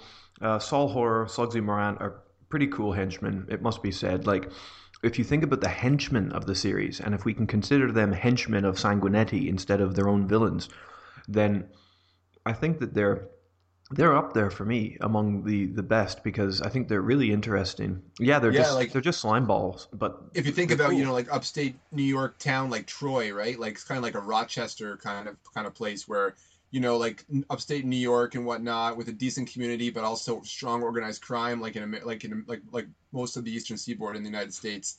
And you kind of have like Sanguinetti, Troy being not like the biggest city in in, in the world. Um, you kind of have a feeling of like Sanguinetti keeping con- enforcing his, his his rule in in Troy through these two guys, right? Because how freaking scary they are. Yeah, yeah. Well, so it kind of shows, you know, it kind of gives him a bit of uh, of an of, of, of an edge as a, as a looming presence because you know if these two guys work for him, what's Sanguinetti like? You know. That's a yeah. That, well, that's the funny thing. But I mean, I, I kind of feel like Sanguinetti would be um, a, a rather positive, bright spark in a difficult situation. He seems like I don't know. Sanguinetti just seems from the background to be kind of just a, an interesting. Um, he probably doesn't get his hands dirty very often, you know. I'd say he probably loves his life and, and just operates with these stooges on the side. Oh, absolutely. He probably has like like fronts and legit businesses and whatnot, and yeah, probably he's probably connected to local politics in Troy and whatnot as well. Mm-hmm. You know the whole story, right? So yeah, totally. Well, um, when these guys show up, Mr. Jones and Mr. Thompson are the names that they go by, uh, and yeah. That's you know that that's part of their cover, right? But um, I just want to uh, before we move away from them, I just want to read Fleming's description of um, uh, Sol Horror.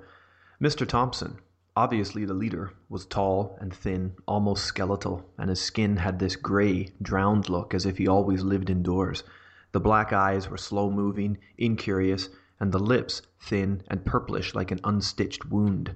When he spoke, there was a glint of grey silvery metal from his front teeth, and I suppose they'd been cheaply capped with steel, as I had heard was done in Russia and Japan.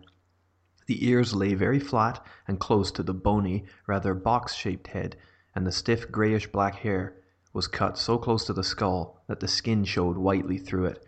He was wearing a black, sharp-looking single-breasted coat with shoulder padded shoulders padded square, stovepipe trousers so narrow that the bones of his knees bulged through the material, and a grey shirt buttoned up to the throat with no tie.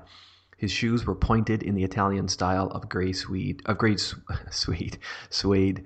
They and the clothes looked new. He was a frightening lizard of a man, and my skin crawled with fear of him.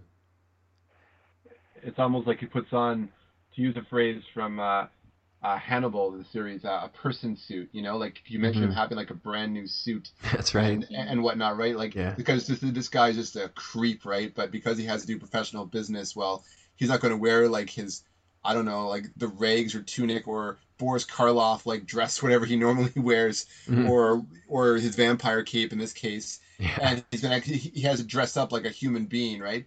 I kind of like how they use the name Thompson, um, just because Thompson automatically makes you think of if you think of gangsters, the Thompson submachine gun, the Tommy, the Tommy gun. gun. yeah, yeah. I get that. and that. I think they, I think they mentioned a submachine gun being used in the big shootout. So there was, they, I dare say, they probably had a Tommy gun in oh, classic yeah. gangster yeah. style, right? I think you're right. Um, Well, what I like about that character isn't just a description, which is hyperbolic. I mean, it's it's over the top, and it's yeah, it's obviously a fucking vampire, but um, his character or his behavior, sorry, throughout the rest of the story follows suit with that. He is sharp and pointed. He is very uh, observant and shrewd, and he, he keeps his distance and is very clearly the leader, almost like yeah. he's just waiting for the moment to strike. And so I think some of these comparisons work well with the way he's drawn later in the in the scenes of action too. Yeah, his predatory kind of mm. uh, uh, feral alertness and whatnot because in this vampiric kind of presence. Mm-hmm. And, and I mean, the, their banter, you know, is is very much leader and follower. And however yes. however off the hook Sluggsy is, he follows this guy's instructions pretty pretty closely. Anyways, yeah, speak, like he always talks about he wants to have a piece, you know, of what's yeah. your name, and yeah. and then but but he's like, no, we wait till afterwards, and and so despite you know his urgent his his urgent desires and whatnot, uh, Sluggsy always you know follows um, Horror's lead. Mm-hmm. Um, uh, let's just talk about Sluggsy then for a minute. Uh, where this man was deadly, the other was merely unpleasant. A short, moon faced youth with wet, very pale blue eyes and wet, fat lips. His skin was very white, and he had that hideous disease of no hair, no eyebrows, no eyelashes, none on a head that was as polished as a billiard ball. I would have felt sorry for him if I hadn't been so frightened, particularly as he seemed to have a bad cold and began blowing his nose as soon as he got his oilskins off. Under him, under them, he wore a black leather wind cheater, grubby trousers, and those Mexican sad, saddle leather boots with straps that they wear in Texas. He looked a young monster, the sort that pulls wings off flies, and I desperately wished that I had dressed in clothes that didn't make me seem so terribly naked. Sure enough, he now finished blowing his nose and seemed to take me in for the first time. He looked me over, grinning delightedly. Then he walked all round me and came back and gave a long, low whistle. Say, horror, he winked at the other man. This is some bimbo. Get an eye full of those knockers and a rear end to match. Geez, what a dish. Scramble my eggs, baby, nice and wet, like mother makes, otherwise papa spank. Right across that sweet little biscuit. Oh boy, he's a dirty, dirty guy. Oh man, I uh, it was kind of funny at the same time because you're using such retro terms, you know, that that you know, like I could think of much worse things he could say if this was written in a modern context. Oh yeah. But the yeah. stuff that he's saying, you know, he's taking these kind of terms that we kind of heard gangsters use in all those old films that we kind of romanticized, and then he's taking these terms and he's taking like this. I will give some Fleming credit to this. He's taken that those noir aspects and he's making a real kind of hyperbolic uh, horror out of the whole horror film out of the whole aspect you know yeah he totally is and in a few moments when we talk about narrative i'm going to draw your attention to um, some what i think are particularly coincidental, too coincidental references to Hitchcock's Psycho, which of course would have been a popular film at the time of writing this book, because yes. there are some things that stand out for me, and I'm re- I'm really keen to share them with you. But anyway, yeah, finishing up then with adversaries and allies. Um, Derek is a total dick, and uh, Fleming writes him. I do think Fleming writes him with conviction, though. Like I do think he does a good job writing the character of Derek. Yes. He, I think he knows these types of boys, these types of young men really well. You know the the, priv- the privilege. Knows, yes. Yeah, yeah. I think I think he does. I think he's uh, writing a little bit of himself here in this character of Derek. The you know the the suave or seemingly suave, but realistically pretty empty. Um, schoolboy with uh, good academics and low street smarts, but enough to get a girl's pants off, you know? Yeah, he's, absolutely. He's pretty slimy. He's uh, pr- probably, um, I mean, yeah, he's, he's a forgettable character in the long run, but um, I just got a little section marked out here that I thought would be interesting to read when we're talking about Derek, okay? Um, yeah, okay, so uh, this is them um, after they've had sex under the tree, okay? Uh, we lay like that for long minutes. I watched the moonlight filtering down through the branches and tried to stop my tears. So that was it, the great moment, a moment I'd never have again. So now I was a woman and the girl was gone, and there had been no pleasure, only pain, like they all said. But there remained something this man in my arms. I held him more tightly to me. I was his now, entirely his, and he was mine. He'd look after me. We belonged. Now I would never be alone again. There were two of us. Derek kissed my wet cheek and scrambled to his feet. He held out his hands and I pulled down my skirt and he hauled me up. He looked into my face and there was embarrassment in his half smile. I hope it didn't hurt too much. No, but was it all right for you? Oh, yes, rather. He bent down and picked up his coat. He looked at his watch. I say, only a quarter of an hour for the train. We better get moving. Like, he's a total prat, right? Like, he really is. Oh, rather. I, I, I love that rather. It just yeah, yeah. Cause not like going. Uh, I thought it was great, or or uh, or you were wonderful, or something. You know, he's like. I'd rather say it was good, or you know, like Hmm. he, uh, yeah, that was just. Then you have Kurt though, right? And Oh, I, I really like I really like this. Uh, we're talking about you know the how there's the Nazi symbolism with Kurt and whatnot, right? The Aryan race kind of type and mechanic mechanized kind of individual. Uh, this is this, this is from um, the chapter "A Bird with a, a Wing Down," uh, chapter five. cool. Go ahead. Uh, and Kurt remained so correct, and our relationship on such a straightforward and even high-minded level that my apprehensions came to seem idiotic, and more and more I accepted a comradely way of life that seemed not only a total, totally respectable, but also adult in the modern fashion. I was all the more confident because, after about three months of this peaceful existence, Kurt, on his return from a visit to Germany, told me that he had become become engaged. She was a childhood friend called Trude, and from all he told me, they were ideally suited. She was the daughter of a Heidelberg professor of philosophy, and the placid eyes that stared out of the snapshots he showed me, and the gleaming braided hair and trim dirndl were a living advertisement for Kinder Kutsch Kutsch.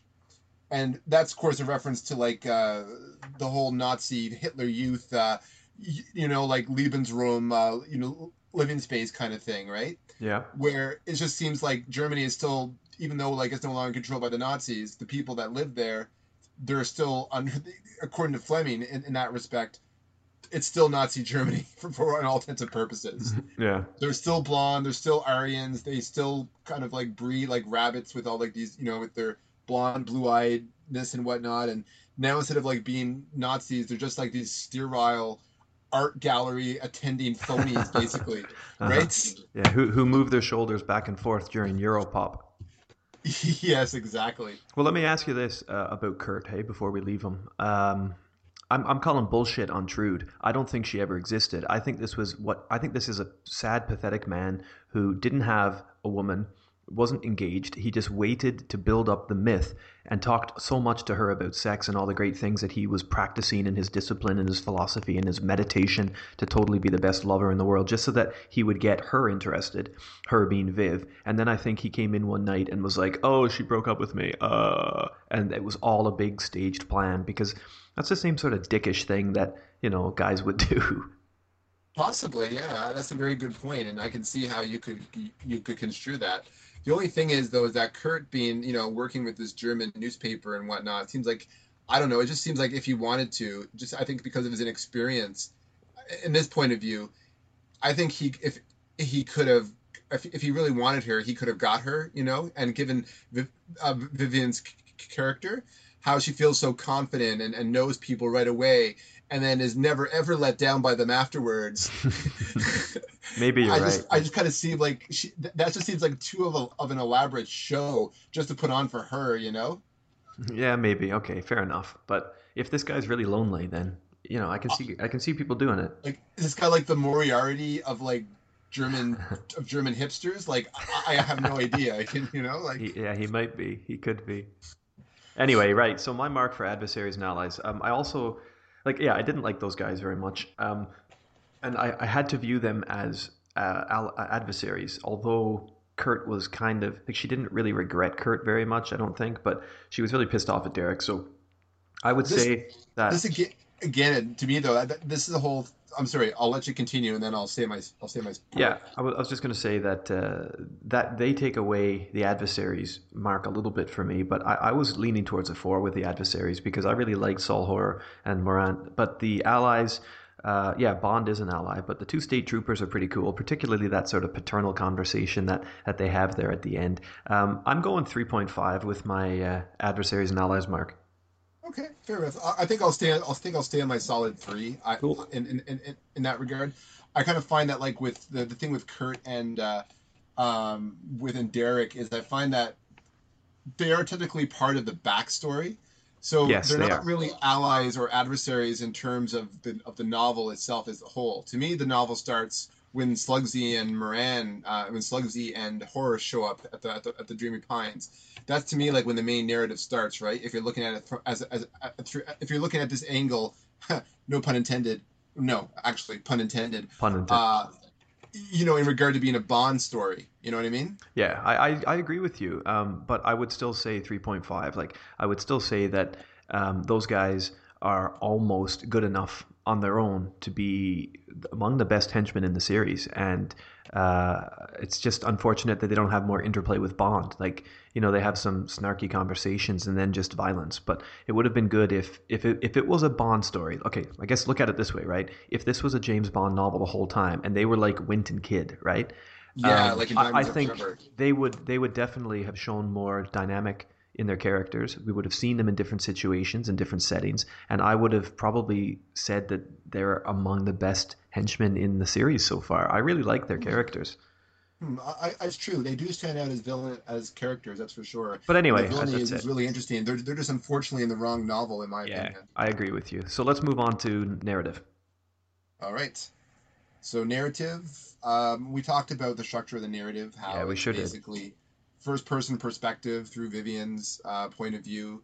Uh, we get the first we get the whole backstory of how she ended up at Dreamy Pines, her failed relationships uh, um, with uh, Derek, and then with with Kurt, and how she was let down by these two by these two men, and then this kind of just put her in again beginning as an outcast, and then being sent to England to reform, and then returning to Canada an outcast from where she was in Europe, and then deciding to you know leave Canada altogether and go all the way down south, you know, and then of course on the way down, you know, during her her Vespa tour of uh, upstate New York, you know, she ends up at Dreamy Pines where all this goes down, and she again. Um, she's put in the most worst situation she can possibly imagine in comparison to her previous two bad relationships, I guess.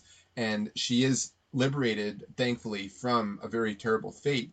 Uh, but at the same time, even though um, this she encounters a uh, a hero who saves her, and he seems like you know in comparison to the others, he's a saint. Uh, she's still again dropped off the side of the road, and you know is forced to continue on. So uh, that's it's very straightforward type of uh, narrative. I think it was like with better dialogue and characterization or something.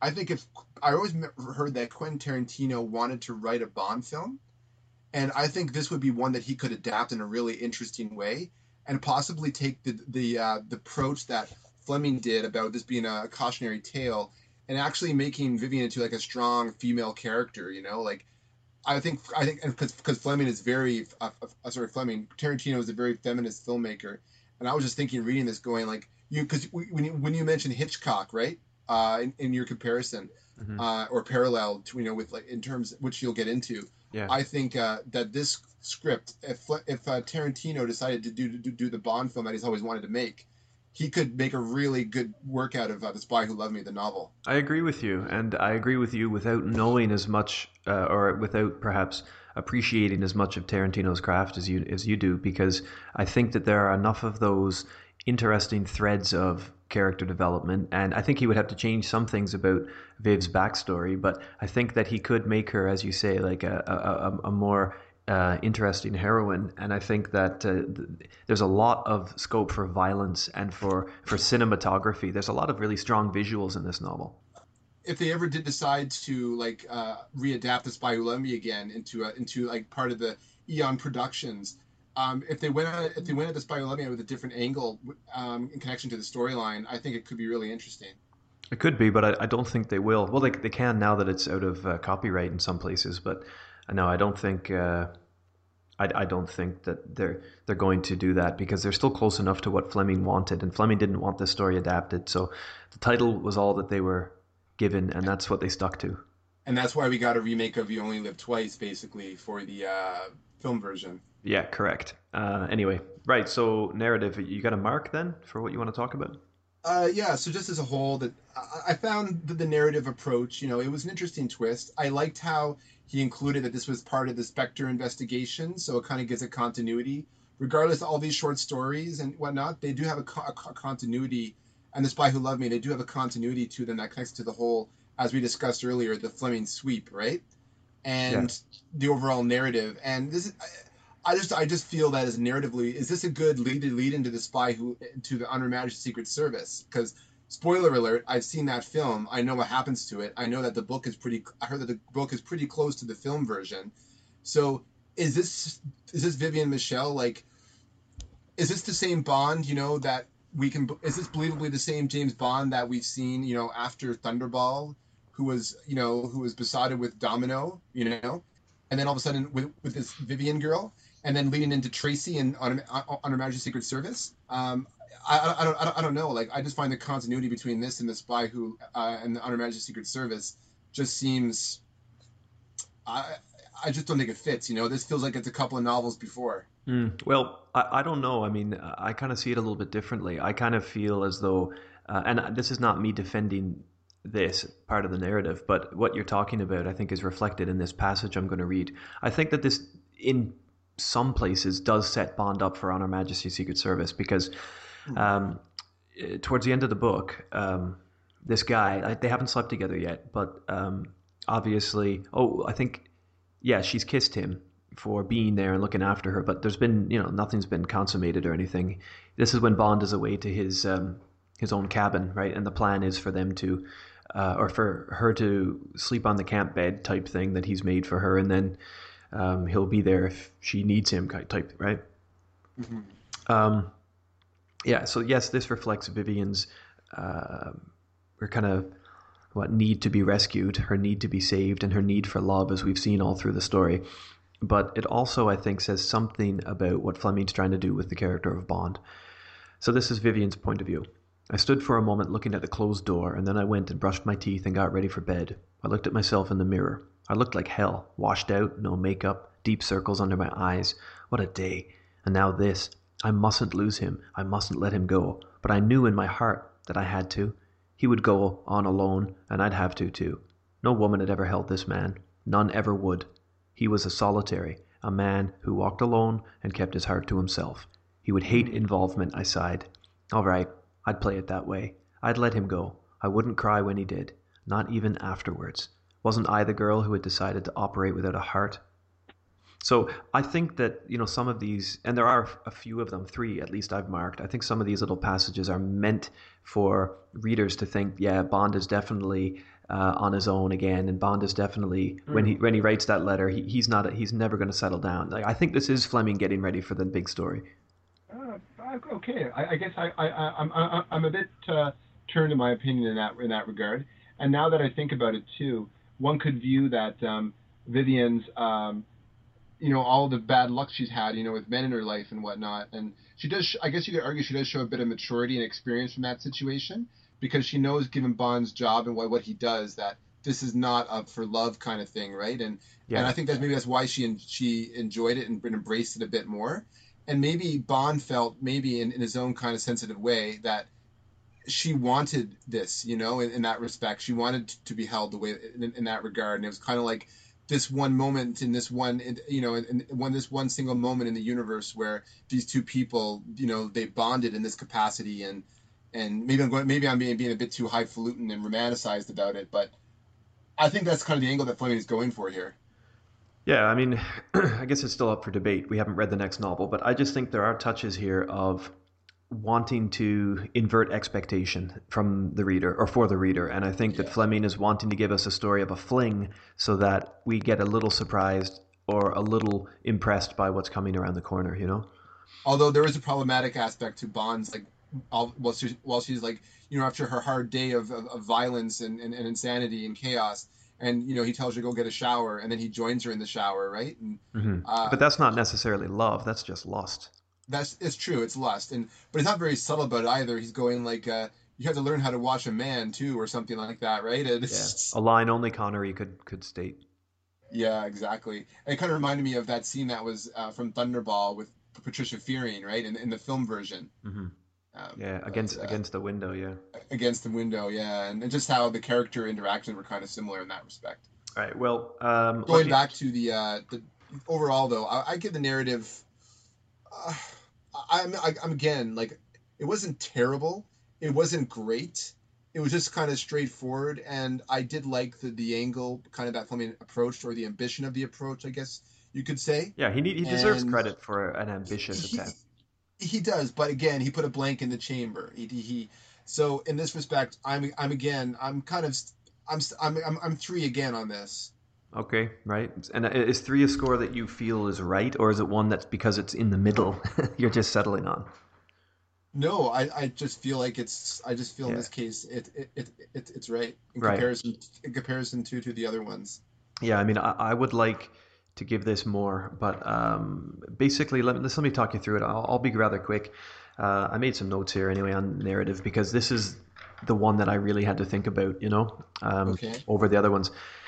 Basically, um, yeah, we, we've already talked about how that first section just dragged on, and I thought it wasn't overly necessary. There's some pretty cliche, predictable parts about love in maturity, and there's some oversights I thought about Canadians and, and French Canadians, particularly like their relationships with uh, the, the, English part of Canada. I, I didn't think it, it, it felt researched, not experienced. Do you know what I mean? I know, I, I exactly. Yeah, it was like, yeah, he was dropping a lot of just yeah. Like, uh, facts. Mm-hmm. Whereas when he writes about like uh, the Cayman Islanders um, quarrel, like I felt like that was lived, and I, I, there's a big difference between the way that the ethnicity comes through in this story. It feels more research, like a library job, whereas before I felt like Fleming knew what he was talking about. Yeah, yeah. Anyway, um, right there. I, I mean, I know this has something to do with the setting, but in terms of the narrative, I think like framing a lot of the action in this restricted setting really does work for it. I, I think it helps build up the tension in those scenes of the hotel. Mm-hmm. Um, the, sus- the suspense in that third act is, is pretty palpable some places, and um, unfortunately, the situation is just a little too coincidental to be pulled off properly. Yes. But uh, what, not that the not that Fleming novels regard you know rely on coincidence at all. Yeah, and no, of course they do, and I, I, mean they, they should. You know, they're just adventure stories. But um, we've come to see Fleming writing well and writing good, so we expected more, don't we?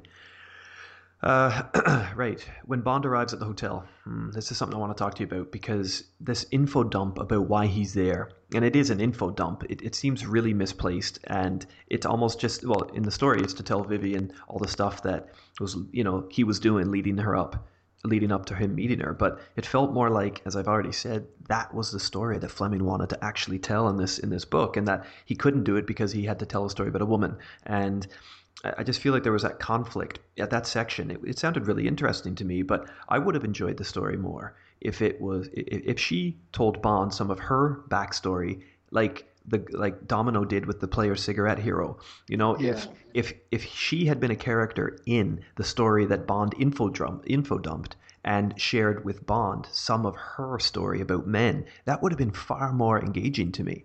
Yes. How about even this? What if the first part, what if the book was like in three sections? What if the first part of the book dealt with Bond's operations in Toronto and moving, going down to New York State, and then you have Vivienne's interactions in her life, and then how the two collide together at, at, at the Dreamy Pines Motel. Yeah, I mean something like that would work. Yeah. Yeah. Um, I mean, because we want Bond, right? And it seems to me that Fleming wants Bond in this story too, but he just has to get this other stuff out of the way. Unfortunately, going going first person from a girl's point of view doesn't really develop the female character. I think with any great richness because I don't find her or her story particularly engaging, and I don't think the general reader is going to be interested to read about uh, a French Canadian woman who's rather middle class, who is, I think, middle class, and has secure jobs traveling abroad. Like it's just kind of soft and not really interesting. But anyway, I, I, I do kind of admire in some ways that approach. You know, even if I don't really understand why Fleming does it, but you know, it isn't dynamic female character that we're getting from any of this first part of the novel. Like she's a little more interesting in the third part, but that's just because she's reactionary. I don't think it's because she is particularly great. You know what I mean? Yeah, absolutely. She's not. Yeah, I agree. She's not a great character. Like I, I did feel sympathy for her, but I think that's that's just because of you know uh, just being a compassionate person, you know, like or you know, and, and empathetic. Like you just you obviously have to feel pity for her in her situation, right? Of course, yeah. I mean, yeah, and I think we do some in some ways. Anyway, there are a couple little touches though that I did like in the narrative, like uh, how the radio is used uh, to be that sort of transportive link back to her revelries. Like I thought that was cool. Like she hears a song, oh that reminds me of Derek, and then here a tear comes to her eye. I mean, it's a little bit, it's a little bit romance novel stuff, like uh, soft porn, but it it it does work. And then and then it happens again. Uh, when she hears another song and it makes her think of, of Kurt, you know, I just think that works that's a good point. I that whole thing about it's very cinematic in that way, right? Like you have mm-hmm. like that triggering music or advertisement, and then and that reminds her of this and brings her to that flashback, right? Yeah, so, and the songs are a nice how, way of, of it, making the reader think that these characters have experienced something too. It's definitely making me think about the narrative a little bit more now, just in terms of, I guess, its simplicity kind of overwhelmed me a little bit, and maybe I'm seeing a bit more of a, a little, little more craft in it than I realized. That's a really good point. Well, one um, thing I wanted to mention is though is in the I think this is the first time in a Bond novel where you know how how Fleming you know when we first meet a villain or some really colorful character in, in the novels he has this great description of them right that's so vivid and really captures your attention.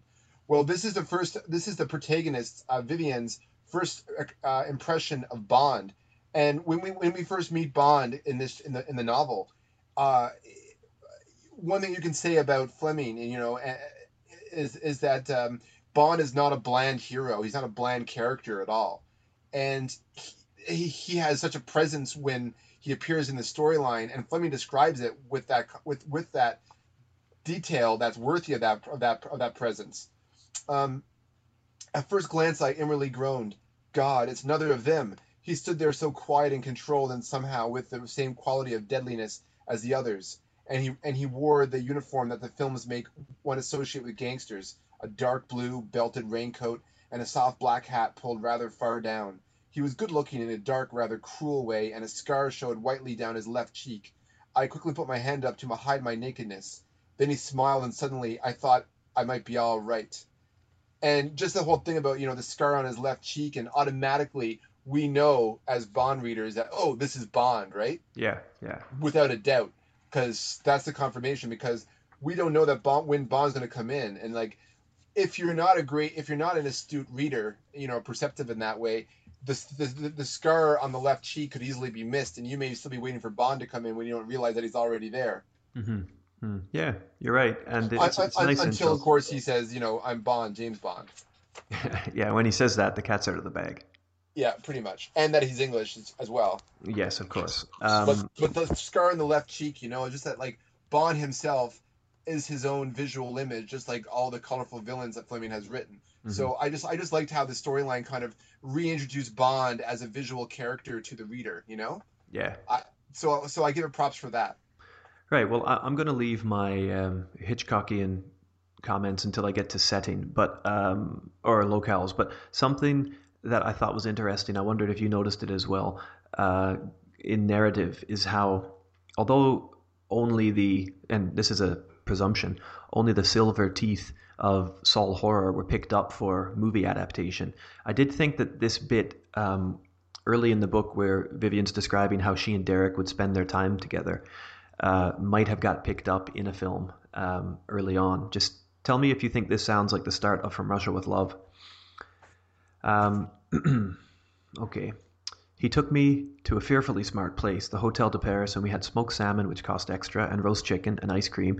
And then he hired an electric canoe from the boathouse next door, and we chugged sedately upriver and under Maidenhead Bridge, and found a little backwater just this side of Cookham Lock, where Derek rammed the canoe far in under the branches. Mm. He had brought a portable gramophone with him, and I scrambled down to his end of the canoe, and we sat and later lay side by side and listened to the records and watched a small. You know what I mean? Like that to me sounds like the beginning of. Uh, Sylvia Trench and uh, and Connery's Bond in From Russia with Love.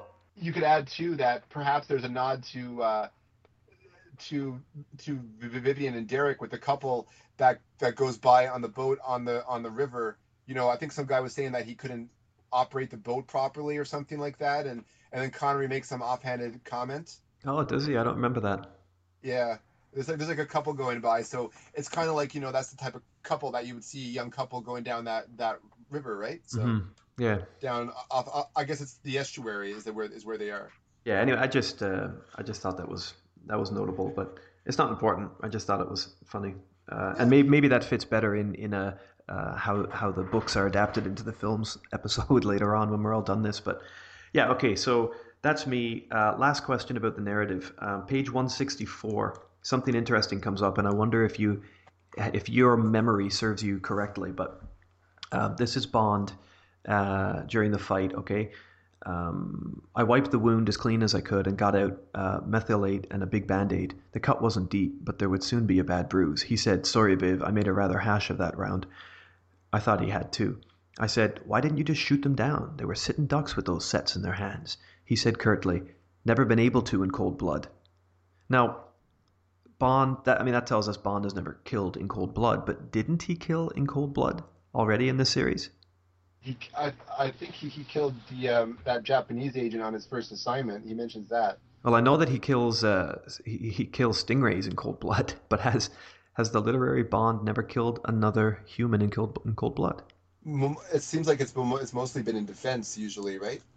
I mean, he's placed explosives and, and, and whatnot and done things, and I'm sure he's killed in cold blood. Maybe he was kind of lying, like just just kind of not Yeah. trying to scare her. Probably good shout. Maybe that's exactly what he was trying to do.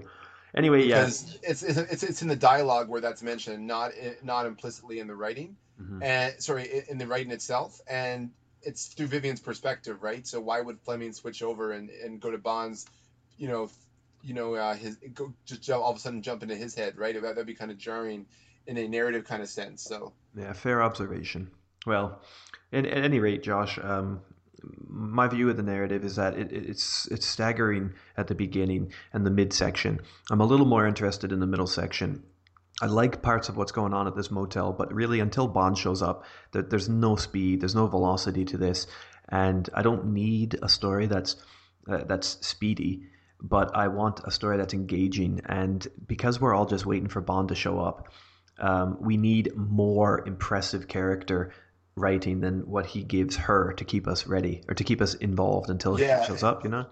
exactly, and it's like the threat of you know of, of her of her being raped or killed or whatever. It, it doesn't even. It's because we're waiting for Bond that we're almost kind of like meh to it, you know. Yeah, because we know it's not going to happen, and um, that's that, right? Anyway, Yeah.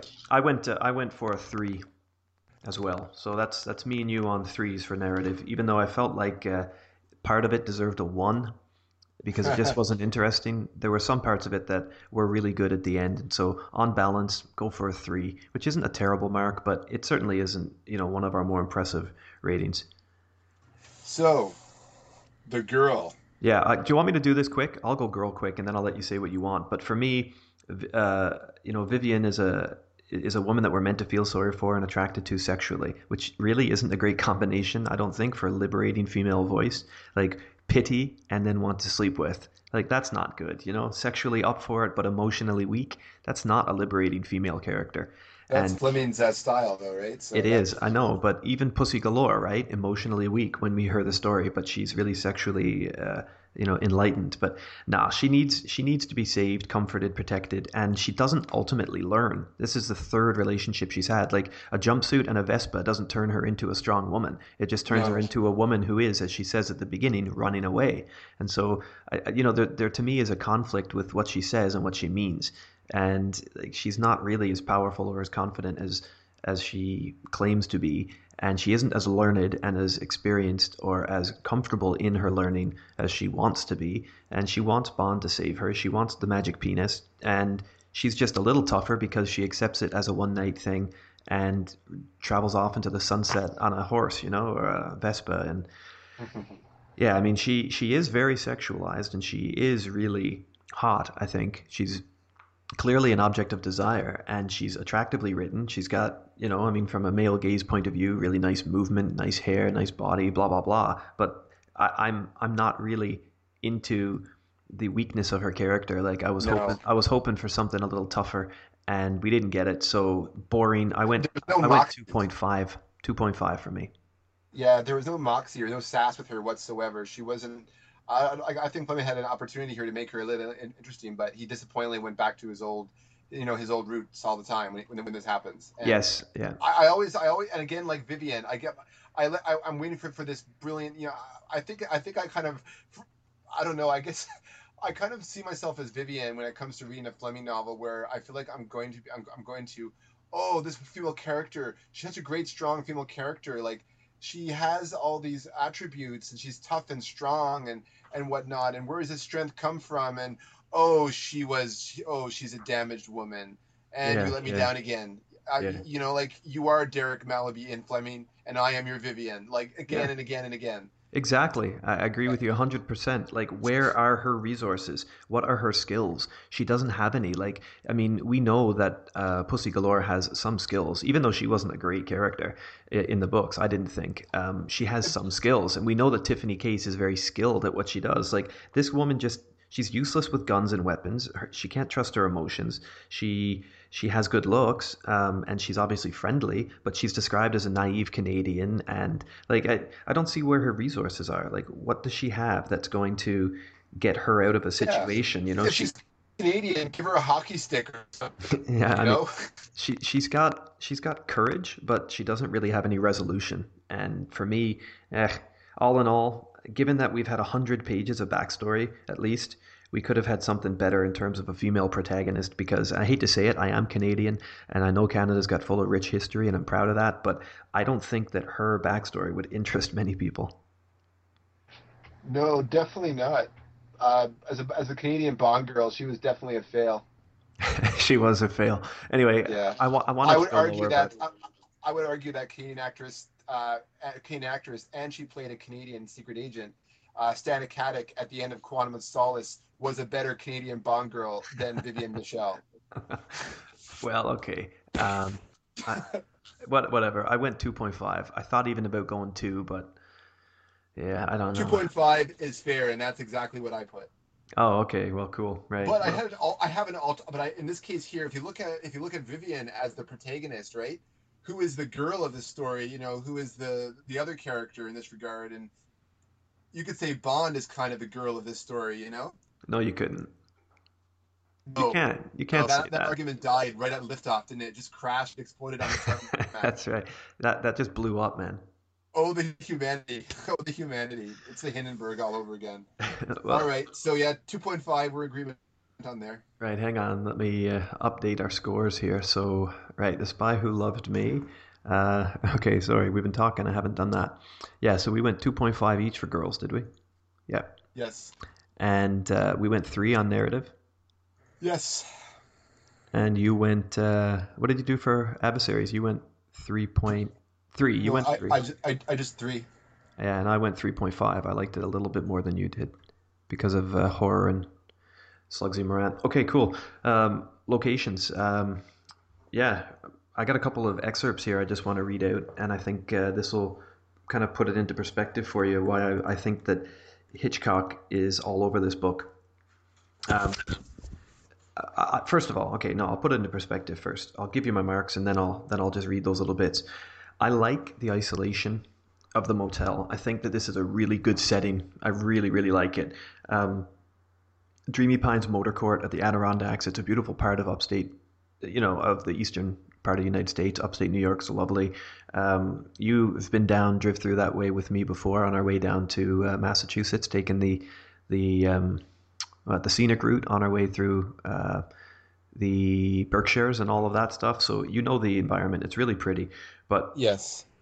uh, I like the motor court. I like or I like the the motel, the the interior settings, the kitchen, the the lodges, even the pine forests, which are kind of oppressive to the character's point of view. I, I like all of that stuff, and um, although I like it, and I would definitely not have objected to seeing more of the story set there, I felt like the um, the England stuff, the London stuff, the, I, I, I couldn't care less. I, I really couldn't care less. I felt that was a drag because I wasn't interested perhaps in those narrative points as much about her backstory. So I didn't think Fleming really made much of an attempt to bring those other settings to life. Like I was actually more interested in the movies, the, the, the cinema box where they were, you know, about to have sex. Like that's, and that obviously, well, yeah, okay, fine. But that tells me, you know, what I'm more interested in, I guess. but anyway, um, yeah, the story takes place on Friday the Thirteenth, you know, which is pretty cool in its own little way. It's it's stupid, but it plays with all of the horror that we're getting and, and the the vampires and the Frankenstein stuff that's clearly all over the place here. Um, Flame, Fleming, you know, he doesn't waste much time either in in outlining the isolation of the place. You know, I've got a couple quotes here. He says, um, "The nearest living soul, as far as I knew, was ten miles up the up the road." You know, like there's a very deliberate attempt to make us see that she's alone and that things could happen to her, right? And within that, on page three, or on my page three anyway, I don't know what it is with you, but um, uh, Fleming writes that uh, blah, blah, blah, it's a vast expanse of mountains, lakes, and pine forests which form most of the northern territory of New York State. That's just a throwaway comment, but again, it, it decorates the isolation of where she is, right? And to play on the horror theme, I want to read you this bit. Okay, this is why I think uh, Fleming is tapping into the psycho imagery, which would have been such a popular film in 1961 as he was writing 62 when this was published, right? I'm game. Okay, cheers. Um, it's not a lot, but uh, okay, right here we go. Um, really early here into the story, my watch said it was nearly seven o'clock. I switched on the radio, and while I listened to WOKO frightening its audience about the storm, power lines down, the Hudson River rising dangerously at Glens Falls, and remember, Psycho takes place in a storm. Um, that's why Marion goes into the hotel in the first place because she can't see through the pouring rain. A fallen elm blocking Route 9 at Saratoga Springs, flood warnings at Mechanicville, I strapped a bit of cardboard over the broken window pane and scotch tape and got a cloth and bucket and mopped up the pool of water on the floor. Then I ran across the short covered way to the cabins out back and went into mine, number nine, on the right hand side towards the lake, and took off my clothes and had a cold shower. A shower in a motel room in a storm. She had to run across yeah. a covered space, you know. My white terylene shirt was smudged from my fall, and I washed it and hung it up to dry. I had already forgotten my chastisement by the storm and the fact that I had behaved like a silly goose, and my heart was singing again with the prospect of my solitary evening and of being on my way the next day. On an impulse, I put on the best I had in my tiny wardrobe my black velvet toreador pants with the rather indecent gold zip down the seat, itself most unchastely tight, and, not bothering with a bra, my golden thread Camelot sweater with the wide floppy turtleneck. Now, I admired myself in the in the mirror, blah blah blah. Vivienne uh, you know, makes the point that she's not wearing a bra, which is a strange thing to just put out there. But if you think about Psycho, if you think about Psycho, um, Marion's character wears a black bra, which we see pretty uh, deliberately on the part of Hitchcock, and I think, of course, that's that's meant to say that although she's done something bad, you know that's the evil side of her personality but she's wearing a bright white shirt because she wants to contain this idea of innocence right? And so both characters wearing a black shirt both references to bras both have showers at a motel in a storm uh, in an mm-hmm. isolated area. And then if i can keep this going on later in the novel after the revelry ends of uh, kurt and derek we get this description It was still blowing hard, and the pine trees clashed fiercely outside my black window. The moon, filtering through high scudding clouds, lit up the two high squares of glass at each end of the room and shone eerily through the thin, red patterned curtains. When the moon went behind the clouds, the blocks of blood red photographer's light went dark, and there was only the meagre pool of yellow from the oil lamp. Without the brightness of electricity, there was a nasty little movie set feeling about the oblong room. The corners were dark, mm. and the room seemed to be waiting for a director to call people out of the shadows and tell them what to do. I tried not to be nervous, and da da da, it goes on and on. I just think that there's definitely a set here that's being constructed imaginarily or through imagination in his mind. You know, he's got this oh, yeah. vision in his mind of what he wants to create. And how can you not think of Psycho when you read that? No doubt he's seen Psycho as well. It was 1960 Psycho came out, right? Yeah, 1960, yeah. So he would have seen that film most likely, given the circles that he traveled in, knowing Noel Coward. And I think Noel Coward knew uh, Alfred Hitchcock, and I'm sure Fleming knew Alfred Hitchcock in some capacity. Maybe Broccoli's could have the Broccoli's could have introduced him for sure. Mm-hmm. Well, yeah, maybe. Anyway, um, yeah, that that's just what I wanted to say. Um, I would have gone for higher because I really like the the woods and I like the outdoor scenes and I like the the kitchen and the you know kind of we get a really really really good feeling inside. Not a good feeling but a good feeling of what this place is like you know inside and around the motel um, dreamy dreamy pines. But overall there's just not enough of it, and the other settings lo- locations that we get are just sparsely decorated and not even plot devices. It just kind of drags on on you know drags on with the description of the passages I just want to get over. So, but there's also the car in the lake, which is exactly what happens in Psycho 2. I um yeah, I'm going 3.5. I will say though is that uh, personally I have a bit of a, and you may have this too, with the whole Dreamy Pines thing. I think what made it even more unsettling and creepy uh, is it's, it's is the reminder of, of of a certain experience that we had at a similar motel in New in New England. You want to tell Uh, that story? that was yeah, two words, my friend. Bonnie Bray. Bonnie Bray, buddy. Why don't you go ahead and uh, and draw draw a comparison? A couple years ago, we went down to A couple, the Berkshires. 11, 11 years 11 ago. years ago, we went down to the Berkshires um, to watch um, John Williams and the Boston Pops Orchestra.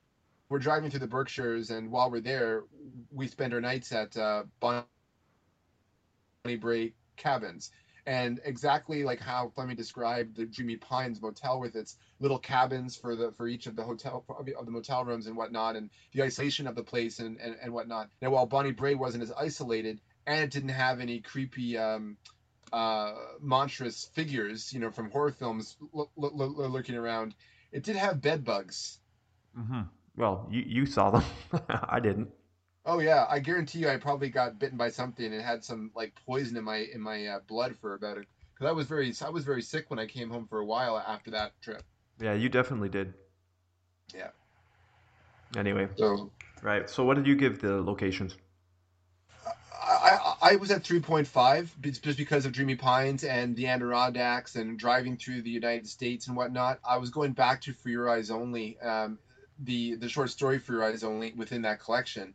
And we have this whole thing where Bond crosses the border and goes over into Vermont and whatnot, right? So I gotta. So this is a, to me, this is an experience that, that I think Fleming has been in upstate New York, and I think he really likes that area because he writes about it a lot Mhm. and I think that's why that part of the book came, became so vivid in terms of the, the locations. Is you know, it's this New England um, camping ground, um, uh, modern America aspect that he puts to it that I think really pops out in the narr- in, in the storyline.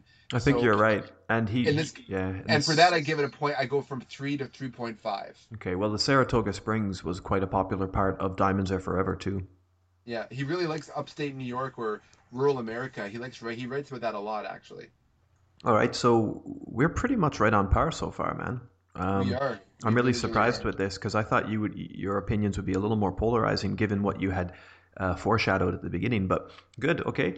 Let's move on to equipment. Um, there's not there's not really a lot of equipment in this story. Um, you might because you're usually pretty good at this. You might tap into the resourcefulness of some things that I just let me you know let pass on by. But I thought that the Vespa was cool, and I, I you know although it's a rather weak or cliched, I suppose, symbol of freedom and liberty from her previous experiences and from her rather shackled past of poor decisions.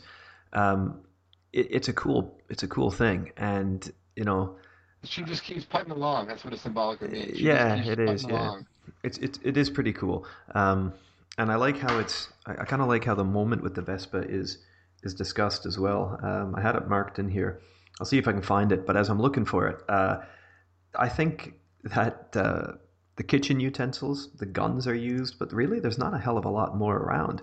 Um, Bond's Ford Thunderbird, which I was really happy to see because the Ford Thunderbird's an awesome car. So far, by my tally, this is the coolest car that he's driven in the United States. Yeah, I, wo- I wonder if, uh, if if Felix had any input in his selection of that particular car. Hmm. I don't know. Maybe he had.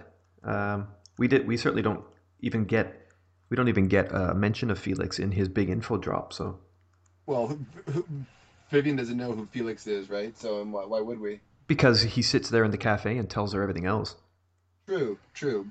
I, I guess the if I mean could have could have put Felix in there, but I think Felix was, was only brought out of retirement for the Thunderball operation, right? I think he just went back to the Pinkertons afterwards. Yeah, I would think so.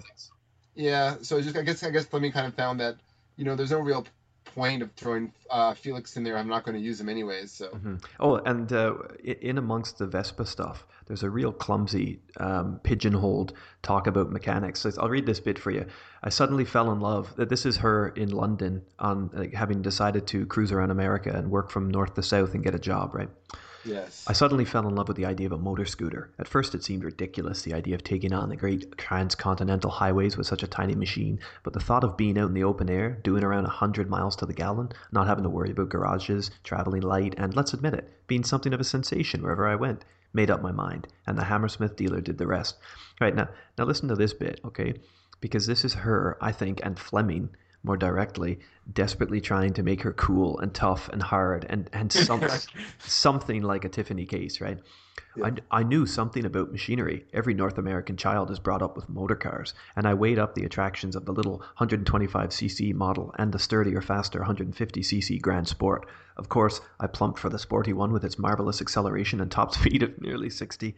It would only do around 80 miles to the gallon compared with the smaller one's 100, but I feel like I'm reading fucking Car and Driver magazine. I know. It's like a Top Gear episode or something. Like, yeah, yeah. It, it, it's just, yeah, like that was totally out of character. And I'm like, okay, it's like Fleming. I feel like he's trying to write this character from a female perspective, but at some points he just goes back to his own perspective, and that's why I find it not quite uh, authentic, in my opinion. His mm. uh, his his perspective of, uh, of her, yeah, yeah, it's pretty weird. Anyway, he, he, she gets it shipped over to Montreal, but not before we hear about um, the the deluxe luxury package that she she gets. so you know, so I signed up for it. I bought a leopard skin cover for the seat and a spare wheel, racy looking deluxe wheel trims, a rear view, rear mirror, a luggage rack, white saddlebags that went beautifully with the silver finish of the body, a Perspex sports windscreen, and a white crash helmet that made me feel like Pat Moss.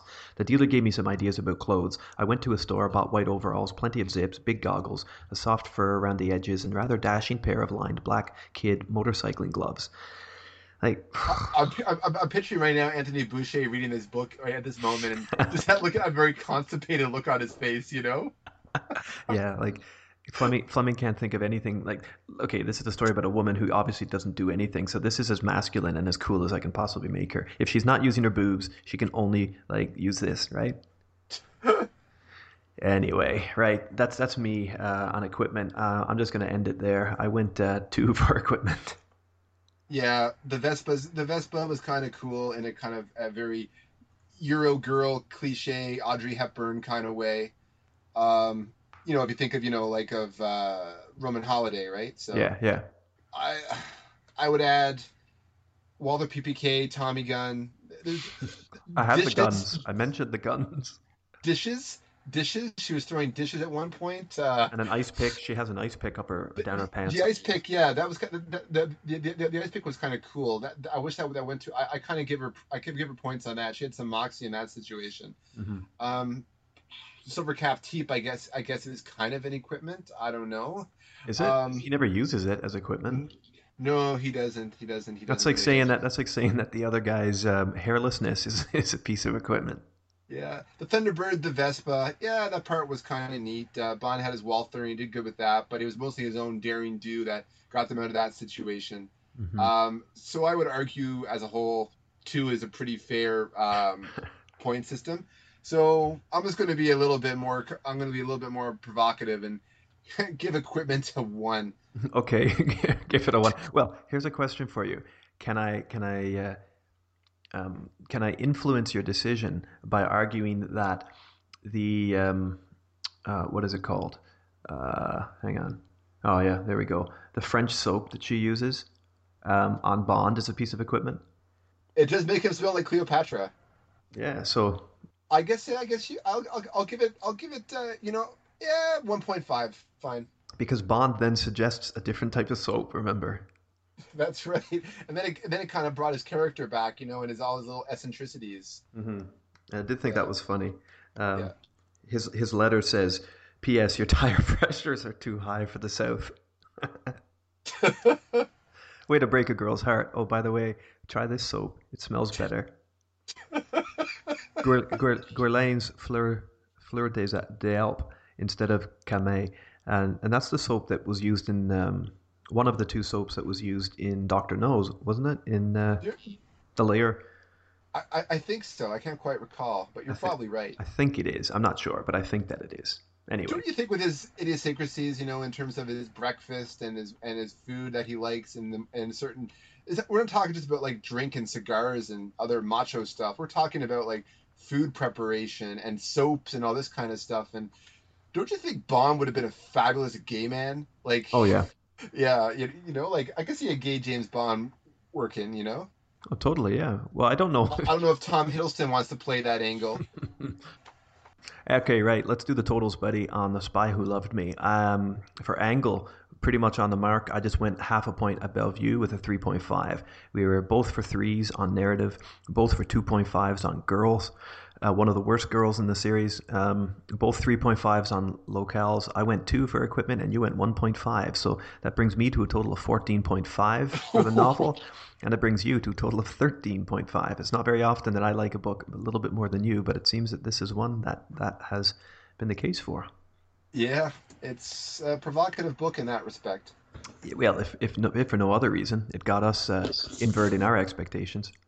It really did, and it inverted us, and then re-inverted them again. It did. It, it, it, it did because I think your expectations really play play with you when you read a story that's so unorthodox based on what you've seen before, you know. Mm-hmm. And so you don't really trust your initial uh, impression, and I think that's your whole point about what we said earlier about how you want to let some of the story digest a little for you, you know, like make Yeah. your palate adapt to it, right? And then then you kind of get your impressions a little bit better. Mhm. And then you know you hear another person's viewpoint, like the whole discourse we're having right now, and then they kind of reflect, you know, in your own mind your your own biases and prejudices and how you can view things differently from someone else. So I that's what I really like. I, really like about this whole uh, thing is that yes, you we're discussing a novel and we're putting our, our own pers- our, our, our own arguments about how we feel about it, but at the same time, I think we're having a collaboration together, a, kind of an intellectual uh, union of ideas that it creates a, a secondary experience of the novel for us, if you know what I mean.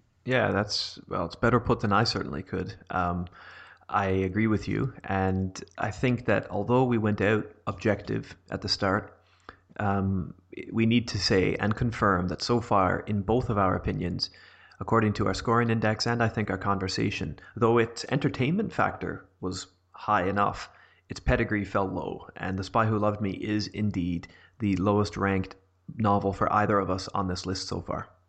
There's camp, and then there's forced camp, in my opinion. Although this is the lowest ranking novel, I'm not 100% sure that when we're all finished, it will be the worst story because there are some short stories that, you know, weren't as good as this novel. So it'll be interesting how it's all split up when we when we go to finish it. And and I also don't think that Yeah. I don't think that this is an unrecommendable book. No, not, no, no, not at all. I think I, I, I would definitely, if I, if I knew people who like kind of like more noir kind of crime fiction or whatever, and wanted a different angle to look at Bond, I, I would, I would definitely recommend it. it. As we said, like it's an It's a pretty niche market, though. It doesn't exactly. It is a niche market, but it does pay off, and it, it doesn't pay off as it, as, as it should. But at the same time, it's a worthwhile addition. It's a worthwhile um, addition to Fleming's um, uh, library, and uh, you know, it's controversial in the respects of its quality, but I, I, I still think that it's worthy of discussion, and uh, it's it's I I think it's a book that if you're into Fleming and you want to get into him outside of the whole Bond mystique, uh, it's it's it's one worth reading to kind of see him uh, experiment uh, as a writer. You know, ju- just like as if you would read Quantum Solace in the For Your Eyes Only collection. Yeah, no, you make a good case, and I, and I agree reading, with I you. guess is my final point. Yeah, it's worth reading. Yeah, maybe not worth celebrating, but but, but worth reading. It's interesting. I'm glad that we put it into its proper context as a uh, something something of a experiment for Fleming, and I think that does make it interesting. And so it, it has a safe place. I think it's just not a favorite spot for me. It'll be interesting to, to yeah, it'll be interesting also to kind of compare, you know, for uh, Spy Who Loved Me, uh, the For Your Eyes Only collection, and I and I also I guess the Living Daylights collection as well, right? Like Yeah, when we get to it. and all that. Mhm. Um, yeah, because again, these are more experiment experiments outside of the regular uh, serial novel form, right? Mm-hmm.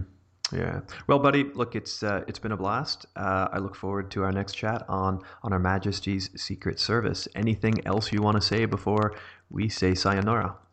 I think uh, we're exactly where we need to be for now, and uh, I think we said what needed to be said. We the the horse, as I mentioned, has been eviscerated all over the uh, the, uh-huh. the, highway. Yeah, yeah, it has indeed. It kind of reminds me of uh, there's a dead rabbit out on the road there uh, that I pass every day when I take my daughter out for a oh. walk in the buggy. Oh no, I mean the the rabbit would have got hit quickly and died quickly, but it's been like it's been decaying like for for fucking weeks now, and uh, it, it's it's a real sight, but. Um, your mention of the eviscerated horse just made me think of that, and I, and I don't think for a moment that this story is as bad as an eviscerated horse or a decayed rabbit, but uh, I think if we carried on our conversation much past this mark, we might be stretching into that territory. Yes, exactly. I'll say adieu. Okay, buddy. Have a good one. We'll see you next month for On Her Majesty's Secret Service. All right.